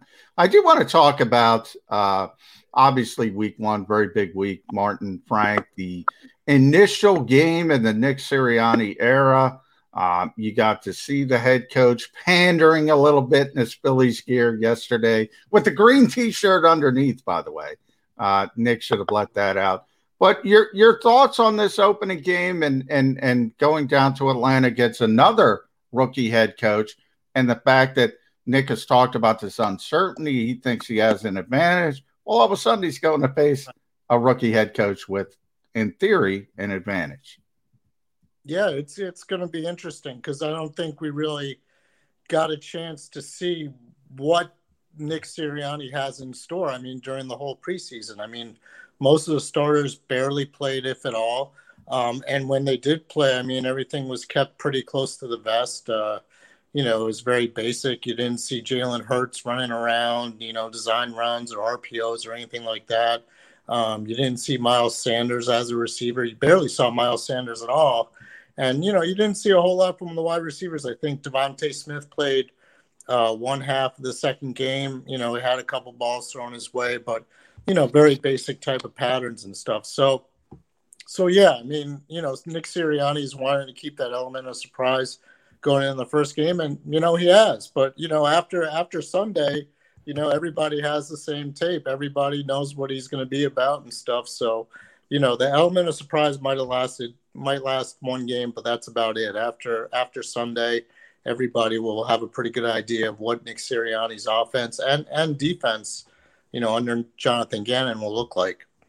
And Martin, the Eagles handled their usage of the personnel in their three preseason games and the all important joint practices, which you guys get got to see, but none of us got to see. But we trust you guys when you report on them. Uh, Eagles uh, made it sound like these were the most important days of the Eagle calendar. Those four days against the Jets and the Patriots, which supposedly mm-hmm. they won all four. We'll see. Unbeaten. Banners going unbeaten up uh, in, week two in joint practice San Francisco. Yes. Uh, I don't think they're going to hang a banner, but you never know. They may. You're going to keep an eye out when you're down there at the facilities. Um, we're going to judge them on Monday on how they produce, right?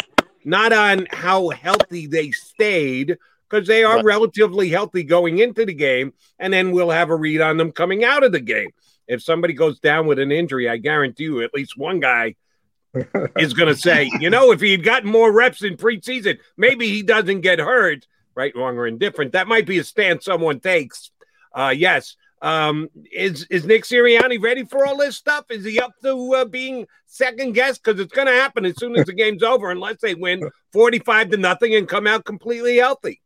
Yeah, there there are like two ways this can go, right? I mean, you know, they come out in the first game and they have like a Chip Kelly type of game back in 2013 where they just like ran roughshod over Washington to the point where the I, I, remember that game vividly. I mean, yeah. you know, they were so tired. The Washington defenders were so tired they were like faking injuries to, just to get a stoppage in play.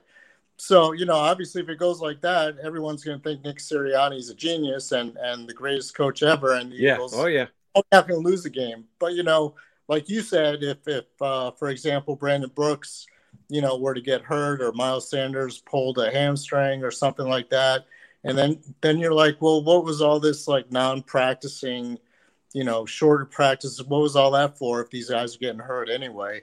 So yeah, I mean, it could go either one of two ways. It could be like the greatest thing ever, or you know, he'll be second guessed like crazy on Monday. And by the way, week one, the first injury report shows up, Martin, and they're trying to manage uh, Brandon Brooks to get to the game uh, week one. So uh, when you're talking about over 30 players who have an injury history, it's always going to be a little bit of a concern.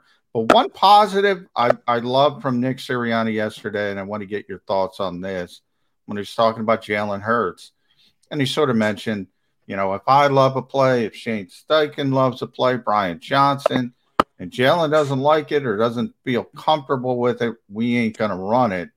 I think that to me is a positive for Nick Sirianni. It seems like he's not going to be that coach, you know, who pounds the square peg in the round hole.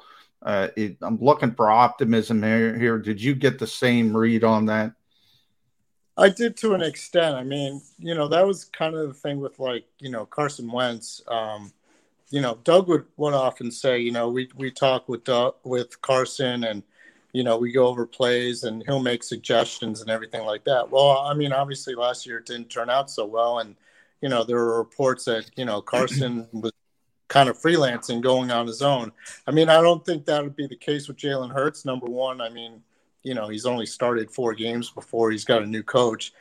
But I think to some extent, you know, I, I do agree with you in the sense that, you know, Nick and, and Shane Steichen and, and Jalen Hurts and, and Brian Johnson, the quarterback coach, have all gone over over and over, you know, for months basically what kind of offense they want to run, what kind of plays they want to run for Jalen Hurts, what kind of plays will maximize his strengths. And and there was some i'm sure there was some give and take i'm sure jalen was like well yeah this play would obviously work really well for me but maybe not so much this play. And yeah from that point of view i think it, it's it's a good thing what nick was saying yesterday but you know i don't think jalen hurts is the kind of guy who, who just get carried away with power and say well no we're going to run this play. I'm going to overrule you or anything like that. I don't think it'd ever get to that kind of situation.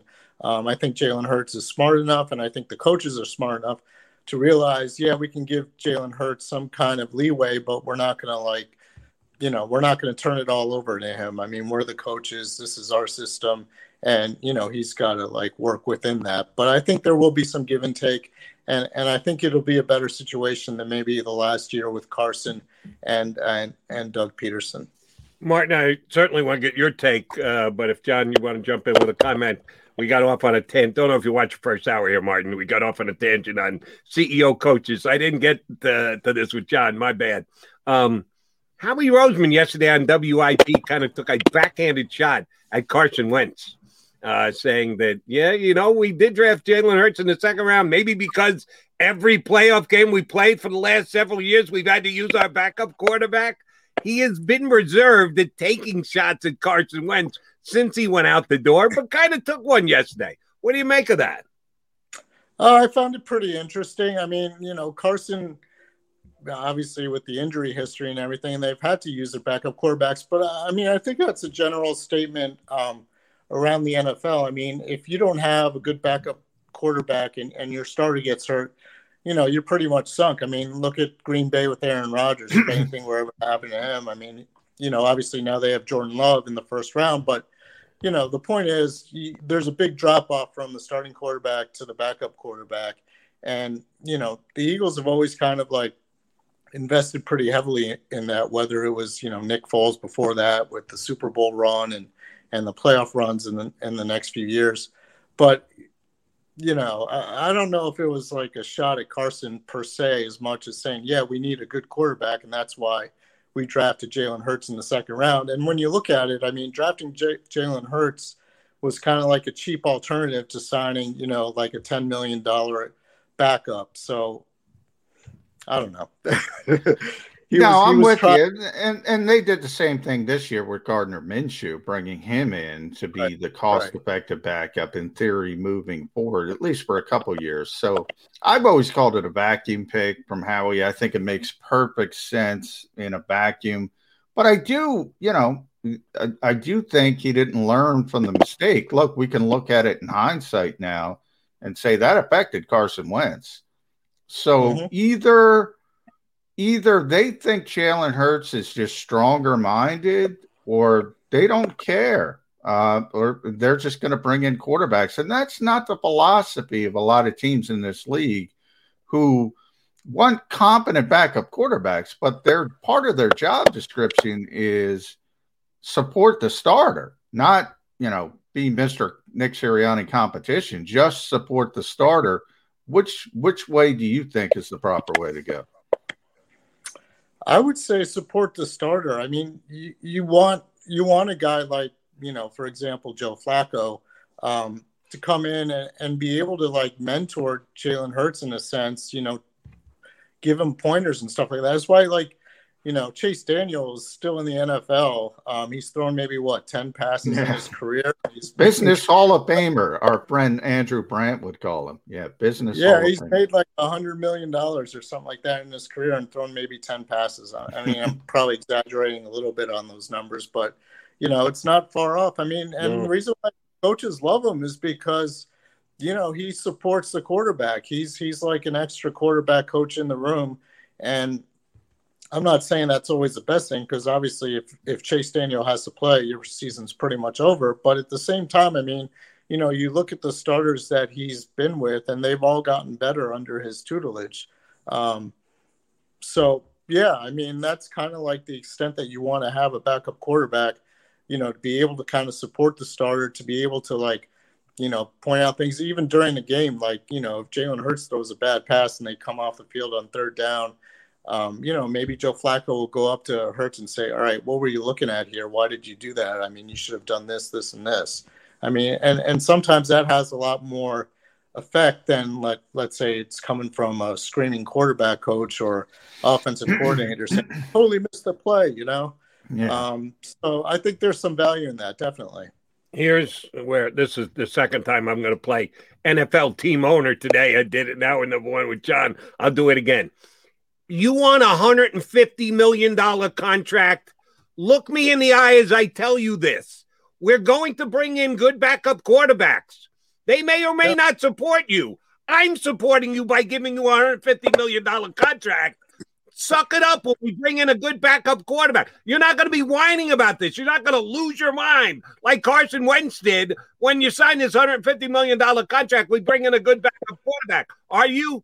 If you can't look me in the mind, eh, then I take the 150 million dollar contract. I rip it. I mean, that's that's, that's probably one of the most stunning things that that happened last year. I mean, just the way, you know, it was obvious it affected Carson Wentz, and it was obvious that it kind of led to his downfall. And and yeah, I mean, all like you said, all the signs were there. I mean, they gave him that 150 million dollar contract. They said, "You're our franchise quarterback," and still he felt threatened by drafting Jalen Hurts in the second round. And it just didn't make any sense. And and I, I don't understand that. I mean i i didn't think that was kind of like what carson wentz was all about.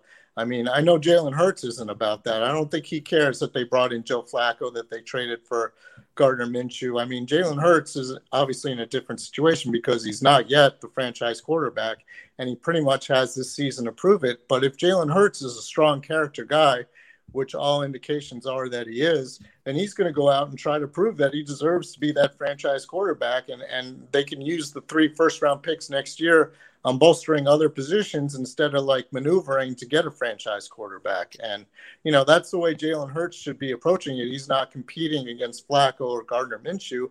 He's competing against the 2022 draft pick or he's competing against a trade for – I don't know. I'll throw out Deshaun Watson. But yeah, probably throw him out there. Throw him out there. Now, I, I, you know, I think you're right. By the way, Martin, as far as personality, Jalen Hurts isn't going to be affected like Carson Wentz was affected. But I am gonna, I'm, I'm gonna try to get back in the good graces of my host, who I got fired up earlier, um, by giving you the hypothetical. Here's the problem this time around. Mm-hmm. Eagles get off to a bad start how quickly do the fans start clamoring for Gardner Minshew? Because now they have an option. Now they have an option. You've given them an option. So if the Eagles start poorly, you have this different avenue that Howie Roseman opened that I think this team isn't good at looking down the road, down the the possible uh, uh, uh, hurdles that moves like this can cause. Because let's face it, Martin, Gardner Minshew is more accomplished than Jalen Hurts. He's the guy with the stats and the passer rating and the touchdowns, granted on a bad football team. But fans aren't going to put that context in there. They're going to say, we got a guy here who proved he can play a little bit. So if we're 0 4, say, does that start? Well, let me throw this back at you um, in, in this sense. If the Eagles are 0 4 and Jalen Hurts is playing awful, I mean, isn't that more a reflection on Nick Sirianni and the coaches? Oh, and, sure. And yeah. Roseman and the, and the team he's got? I mean, if if you're thinking at 0 and 4, you know, the, the only fix you can do right now is change quarterbacks. I mean, you're obviously in, in deeper trouble than just, you know, Jalen Hurts at quarterback. Um, I think that's kind of like a, a bad statement on on the whole team. Basically, it's a bad statement on the coaching staff. It's a bad statement on Howie Roseman and Jeffrey Lurie for saying, you know, who is this guy, uh, Nick Sirianni, that you hired? I mean, he can't do anything, and and they're awful. I mean, you know, you look at it, the Eagles have had what six months, I guess, since April, five months to prepare for this moment. And with Jalen Hurts as a quarterback, they've known that all along. And if they can't come up with some kind of plan to, you know, make him effective, then then that's on them. I mean, Gardner Minshew is not going to be the answer. If they're 0 4, no, and, I agree. out Jalen Hurts and putting in Gardner Minshew, well, they're Real not gonna quick, Martin. For weeks, yeah. Yeah, real real quick though. Here here's the problem. You could be 0 and 4 and not be terrible. If you lose that first game to Atlanta, that's the winnable game. You have uh, San Francisco's a good football team. Uh, Dallas, we we don't know, but it's on the road. And then who's week four? Is that Kansas City or or No, Kansas City's five. Who's it? Who uh, Tampa Bay is week four. Tampa- oh, there you go. So Good luck against the Bucs. We, we we could be five five weeks at Kansas City on top. That that's a really difficult early part of the schedule if you don't get things done in Atlanta. So you can, in theory, play pretty well and just lose to good football teams, exception of the Falcons. And people will still be clamoring because there's another option, is what I'm trying to say. Or am I overstating that? You might be overstating it at 0 and 4. I mean, if it's 0 and 8, I think that's a different story. But I, I think, like like you said, I mean, the schedule's pretty tough at first, and I think the Eagles are a team where they're going to play better as the season goes along. I mean, you know, it might be a rough start for them, but you know, they finish up with the five um, NFC East games, division games, and you know, they might not have a very good record going into like November and December. And, you know, like you said, if they're in those games and, and they're pretty competitive in most of them, I don't think fans would be, you know, that distraught or that, or, you know, saying, oh, we got to get, we got to change everything around. Um, but at the same time, I mean, you know, if they're getting blown out pretty early, if if they lose to Atlanta and then come home and get blown out by San Francisco and then, you know, go to Dallas for that Monday night game, and you're looking at 0 and 3, and two of those games have been uh, pretty non-competitive. I mean, there are going to be some questions, obviously, and you know, you gotta, you know, they got to make some kind of adjustment in that case. But you know, if it's competitive and stuff, come back and and then they have like Kansas City and Tampa Bay, you know, both games at home, both against Super Bowl, um, the Super Bowl teams from last year. I mean, I don't think people are expecting, you know, a big win. Although I think isn't uh, Tampa Bay games on a Thursday night and Tom Thursday Brady night, on a short week. Yeah. Tom Brady on a Right. short week, having to travel, you never know. Uh, let me uh, correct. Uh, I tried to correct John. John was right. Kansas City is the fourth game. Tampa's the sixth game. So, yeah, if, if they're 0 and 3, but they lose 34, 30, 37, 34 to Mahomes, are you going to, oh, get Jalen Hurts out of there? He's 0 4. What are you talking about? He threw four touchdown passes. He almost went mano a mano with Mahomes. He lost the game. So there's more to it than just the record. That's the number one determining factor, but there are other factors as well. Uh, one other thing, sounding like Bob Grotz here, the Delaware competition. He really did go 0 and 8, John. Martin went 0 and 8. Grotz is our favorite. He, he sees the doom and gloom of the season upcoming this year. I uh, let me hit you with a hypothetical. Oh, tell me Martin's not freezing on us. All right, still there. Hypothetical. We'll use the numbers 11 and 6. If the Eagles are 11 and 6 at the end of the season, the main reason why is going to be what, Martin? What is going to kick in? What's going to be good for the Eagles? Eagles are going to be 11, uh, 6 and 11, and it's going to be a long season again. The main reason is going to be what? What do you see as the major determining factors, upside, downside to the Eagles season? Uh, So we got Wi-Fi. you were kind of breaking up a little bit. So what would be the, what would I'll be the determining factor if they go 11? Working on uh, 11 and 6, 6 and 11. Either 6 and 11 or 11 and 6. What's the reason that it's going to go real well for the Eagles? What's the factor that's going to push them down to another poor season at 6 and 11? All right, I would say what would go well would be Jalen Hurts and and the wide receivers like Jalen Reagor takes off, DeVonta Smith takes off, and you have a really good. You know, there's really good, um, and and the offensive line as well. six and eleven, that means there are a lot of injuries. Um, the schemes aren't very good. Jalen Hurts isn't isn't running well. The defense is terrible, um, and, and you start questioning. You know, Jonathan Gannon as defensive coordinator. A guy's 35 years old. What does he know? You know, why didn't they hire like a Jim Schwartz or even like Atlanta has with Dean Pees, you know, a veteran type of guy who knows the defense. So all those things, you know, it could go one way or the other. I mean, you could look at this coaching staff as being a genius if they end up finding a way to go 11 and six, or you can look at them being overmatched if they go six and 11 and you got to get yourself a new quarterback next year. All right, Martin, we got to talk about the Falcons a little bit. Read Martin at DelawareOnline.com. Make sure you check out his coverage in advance of week one. Everybody's got good players in this league, but the Falcons don't look like the best team on paper. But if you do look at them, um, what, do, what are you fearful of? If you're the Eagles defensive coordinator, if you're JG, um, if you're Nick Sirianni looking at the Atlanta defense, what players are you worried about? Um, I'm worried about number one, Kyle Pitts. um, you know, he's he's a rookie, um, tight end, and and he's supposed to be like revolutionize the whole position.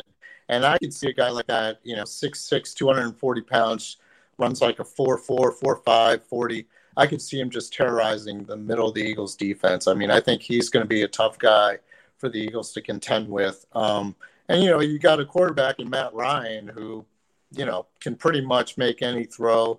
I mean, yeah, there isn't the element of surprise that the Falcons with Jalen Hurts because Matt Ryan doing it for so long, and he's one of the best to do it for so long. So you know that's you know what you're going to get from Matt Ryan. You're going to get a pretty darn good quarterback and a guy like Kyle Pitts can just, I could see him having a big first game. Those tight ends have always killed the Eagles. I go back, you know, last year you saw that George Kittle. Um, you saw that with, uh, well, I mean, he's not a tight end anymore, but he was in college and, and Chase Claypool and everything. And a guy like Kyle Pitts, I could just see him being really tough to handle. That would be the one thing I would be worried about if I was Jonathan Gannon on defense. Martin, great stuff. We appreciate you coming on. You know we're going to tap into you plenty during the season. Uh, and yes, we won't put you in the category of Bob Grotz. He is the most negative guy we have on the show. Feel free to. No, we're not going to do that to you. Uh, appreciate it greatly of you joining the show today. We'll talk to you again soon, Martin. John will see you before you know it. Yeah, Martin's right. freezing up. Uh, unfortunately, that's that's what you get when you're streaming shows. You are at the mercy of the strength of the connection. And uh, I think we probably missed a couple of Martin answer, but uh, it was worth working our way through it because Martin Frank does a great job covering the team. All right, uh, he's Johnny Mack. I'm Jody Mack. We come back. We still got about 10 minutes to go before we put a bow on the show, leading into Eagles week one against the Atlanta Falcons here on Birds 365. Hey, Eagles fans, if you're a subscriber to the Jakib Media YouTube channel, you are already registered to win a pair of season tickets for the upcoming season. That's right, you could win a pair of season tickets for the upcoming 2021 season just for being a subscriber. If you're watching and you're not a subscriber, do it now. Subscribe to the Jakib Media YouTube channel right now. What do you need to do? Subscribe right now. As a hardworking American, you've never experienced how tough life can be until now. A catastrophic injury while working on the job. A personal injury from someone else's negligence. Turned away by other law firms in the region who didn't bother to learn your story. It's time to meet the Fritz and Bianculli Law Firm and managing partner Brian Fritz. Badly injured? Call the Fritz and Bianculli Law Firm. Find out why they say, We got this.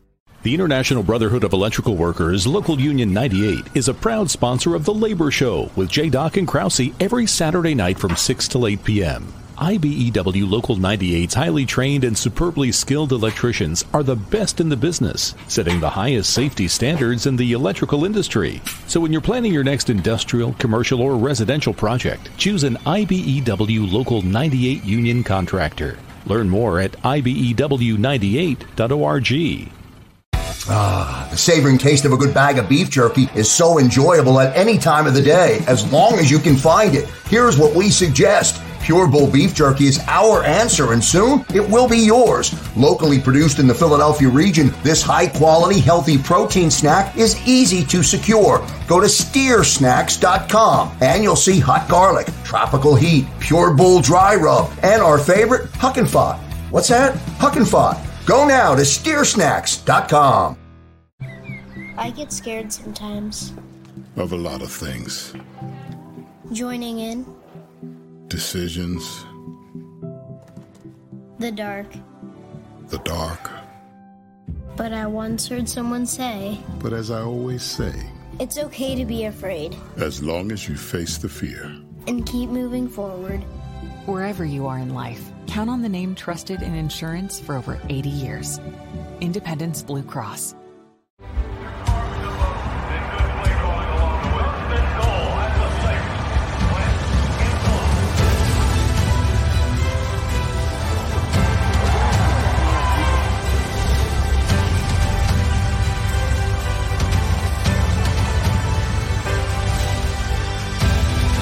On the field of life, First Trust Bank is there for you Champions on three. One, two, three. because Philadelphia dreams deserve a Philadelphia bank.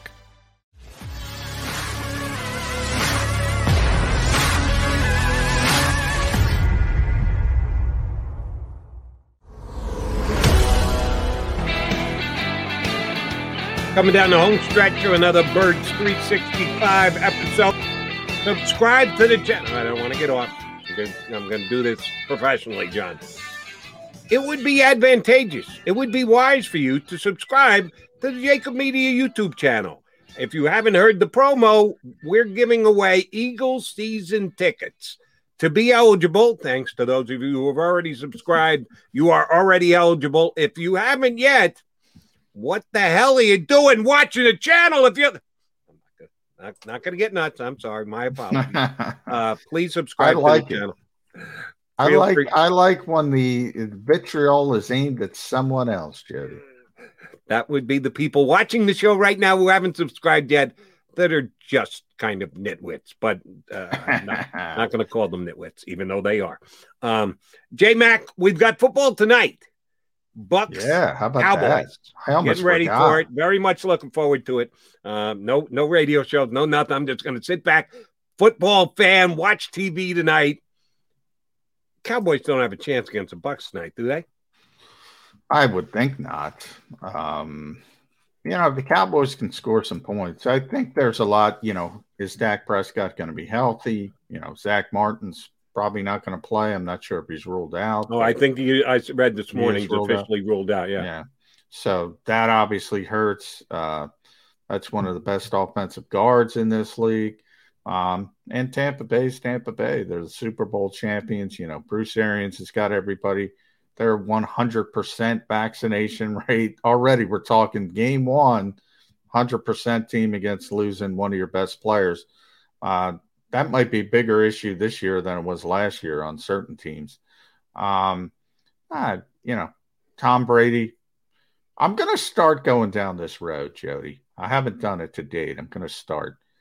It's got to happen sooner or later. I, I think age is going to catch up to Tom Brady this year at some point, but not week one. I've, I've only done that like eight times in the I last haven't done eight it years. yet. So, I haven't done it yet, but it, it, it's got to happen. It's got to happen. oh, I, I have, and I will readily admit it was a little on the wishful thinking side because I want to see Well, Tom yeah, Brady for get, obvious reasons. get lose to father time. I, it's gonna happen at some point. So why not foresee it before it does happen? And then, like I said earlier in the show, when you're wrong, you have to admit that you're wrong. Some people do a great job at dodging that. I try not to. Yeah, I've been wrong when I've gone down the road. If Tom Brady's finally going to get old this year, he probably won't again. But I'll, I'll, I'll, I'll optimistically believe that's the case. Just not tonight against the Cowboys. Yeah, and I think not week one, probably week nine, week ten. The aches and pains are going to start catching up to him. Yeah, he probably played, not. Played Probably. all of last year with a torn MCL that we heard nothing about until after he threw the uh, Super Bowl trophy in the river down there in uh, Tampa. And then we found out. Uh, I think he did it in third grade, as a matter of fact, and he's been playing with it ever since. Um, and I wanted to bring this up with Martin Frank. Shame on me, uh, forgot, ran out of time. Uh, well, his his thing went a little wonky on him, his Wi-Fi. Um, but you know the Vikings. You're a former Viking guy uh, the, the, their offensive lineman signed a big deal uh, Yeah, during a lot uh, of money. 92.5 million five five year deal um, is Brian O'Neill that good a right tackle? I know I, I am a guy who always roots for the guys who don't get paid. And there are certain positions in certain sports where you get paid that much more just because you play that position, which I don't think is necessarily fair. I know it's kind of right and just, and they figured it out, and that's why they do it. But you can be better than anybody else at a certain position, which means you should be the bar set who gets a lot of money. Right tackle is one of those positions. Lane Johnson's done okay for himself here in Philadelphia. Is Brian O'Neill that good a tackle that he's getting close to 20 million a year to play right tackle? Yes and no. He's a good player. He's he's a really good player. I would, you know, if you're doing right tackles, he'd probably be right in that uh, eight, nine, ten range, top ten player at the position, but certainly not at the top of the position. Uh, Minnesota's had a lot of problems on the offensive line. He's been really their only good player, so that plays into it as well. They're a little bit, I think, desperate to hold on to you know, the one offensive lineman they've been able to cultivate and find over the past couple of years. So he's a really good player, probably getting paid a little bit too much. You know, I, I think is number two, when you look at the landscape of right tackles in this mm-hmm. league, doesn't belong in that rarefied air. But as I talk about all the time, Jody, it's timing and circumstance. You're up, you're, you're going to try to set the bar or come as close to it as possible really the comparison here, you know, Lane Johnson is probably a little peeved off, but I think the bigger comparison is Dallas Goedert because of what's going on at tight end. Dallas Goedert's a perfect example. Dallas Goedert's like the Brian O'Neill of tight ends. Really good player, not in the top tier of, of, of the players at the position, but he's going to get paid like it because that's how the NFL works being up for the guy, do for the contract at the right time can get you uh, a lot of cash. All right. Uh, you going to get Kracz with us tomorrow? We got to get Ed Kracz on before the, the, the season starts, right? He is our most distinguished. Yeah, guest. he is. We've And- had him and on more than anybody else. You're going to be able to. I, I, you I any don't- pull with him? I I do have some pull, and I don't think he's going to be able to do tomorrow because he's got to move in his son uh, to a new apartment in New York City. So maybe I'll ask. Maybe he's not doing it till later in the afternoon. But I know he's got. I know he's not going to practice because he's got to do that.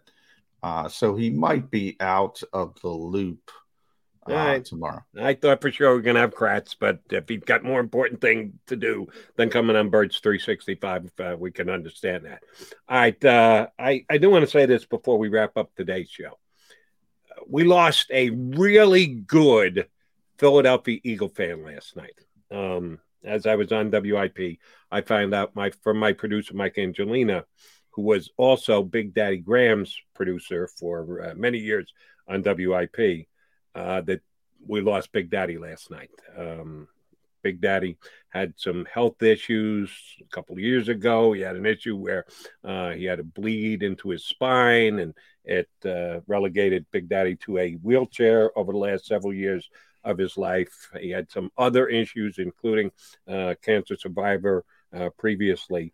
Um, it became known to me that Big Daddy had passed last night, and we decided, Mike and myself, that we weren't going to say anything because the family had not made an announcement.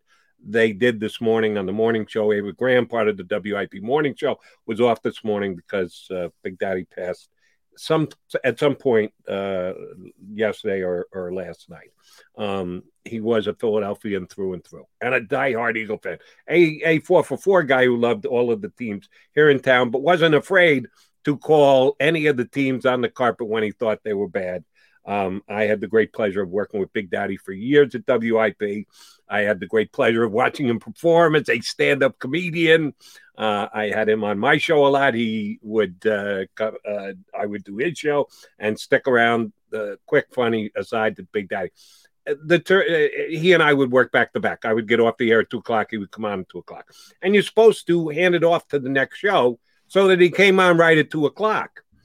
Many times, Big Daddy Graham would not get on the air till like 220. Why? Because he would come in into the crossover and he and I would start like you and I started in the first hour of the show. We just yell at each other. Sometimes we laugh at each other, but we yell at each other too. We disagree. And he was just that kind of guy. And then he I'd get up and lead the show and Big Daddy, hey, thanks, Joe. Appreciate it. And if he had to do 20 minutes less, because he and I did 20 minutes at the start of his show, that was perfectly fine with me. I'm dying to get home and go to bed. But if I got into a Big Daddy Graham, I love getting into it with him. Um, it's much too early. I believe he's 68 years old, so we lost a true Philadelphia sports fan, legend, broadcaster, entertainer. Above all those other things, he was just a great dude and a great guy. Good family member. I met both his wife, and I certainly know his daughters and the like. Uh, Big Daddy, you will be missed, and hopefully the Eagles have a pretty good season going out the door to uh, tip of the cap of a guy like Big Daddy Graham. Yeah, such a unique personality too. I love the fact that he was a stand-up comedian. He could bring that different sort of tint to it. I wasn't on with him very much because you know me, Jody. I got that twelve o'clock cutoff, eleven o'clock cutoff. Really, I'm, I'm lucky to get you and, on my show. You got no chance. Overnight, Big Daddy Graham had no yeah, chance of Johnny Mac. Overnight, uh, uh, overnight guy. Now you start thinking about you're disappointed because he asked me to come on a bunch of times, and I'm like, I, you know, I love the guy. I remember going to the movies when people went to the movies in Voorhees, and I hear this big voice, and there he is with the leather jacket. And I'm like, Big Daddy Graham, great, great guy. So sad. You're right. Tremendous. And and more than anything else, I mean, that's everybody liked the guy. That's that's the best uh, uh, thing you can say about anybody. Because I can't say I can tell you this. I can't even get my co-host to like me. Everybody loved Big Daddy Graham.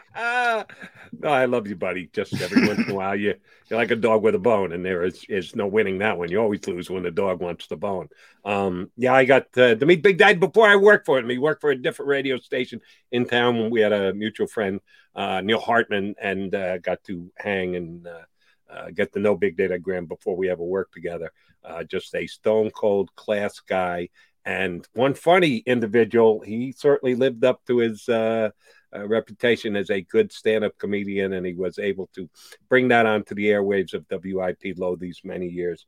Our condolences to uh, the entire Kadanis family, because yeah, I think most of you know that Big Daddy Graham was his quote-unquote stage, stage name. name. Yeah, and I got to get a stage name, by the way, Jed. I think you need to do that at the start of your yeah, career. Your career is actually uh, developed late. a little bit here, but he might be a little too late for that. But you're um, right. You're we, right. We will uh, forever miss Big Daddy Graham. And again, our condolences to all his family, friends, and the like. All right, you and me tomorrow again. If you want to create a stage name uh, tonight and you want to give it to me before we start Too the late. you're right. You're I'll, always. Yeah, I'll, I'll reference you however you want to be referenced, big guy. If you just tell me I, what it I is, always, I'll... you know, my Twitter handle's JF McMullen. I always said that, but it's too pretentious. I, I don't like people who do that. They do the initial thing but Super but, but it did work for Big Daddy Graham. We surely uh, understand that. All right, uh, yes, uh, John and I, or whatever John Snowden de Bloom is going to be tomorrow. You're going to have to tune in and find out here on Birds 365. We're right back at you 22 hours from now. And get what are you doing? Get on uh, JAKIB Media right now. Subscribe. What do you think? Never mind. We'll see you tomorrow. If you missed any of today's show on the Jakib Media channel, listen to the podcast on your way home. Available on YouTube, Apple, and Spotify. Save big money now on new siding from LP Smart SmartSide at Menards. Update and beautify your home with your choice of 13 timeless colors of pre finished engineered siding. It's durable and includes a Sherwin Williams factory finish paint warranty that means no painting for years to come. View our entire selection of siding from LP Smart Side today. And don't forget to check out our flyer on menards.com for all the great deals happening now. Save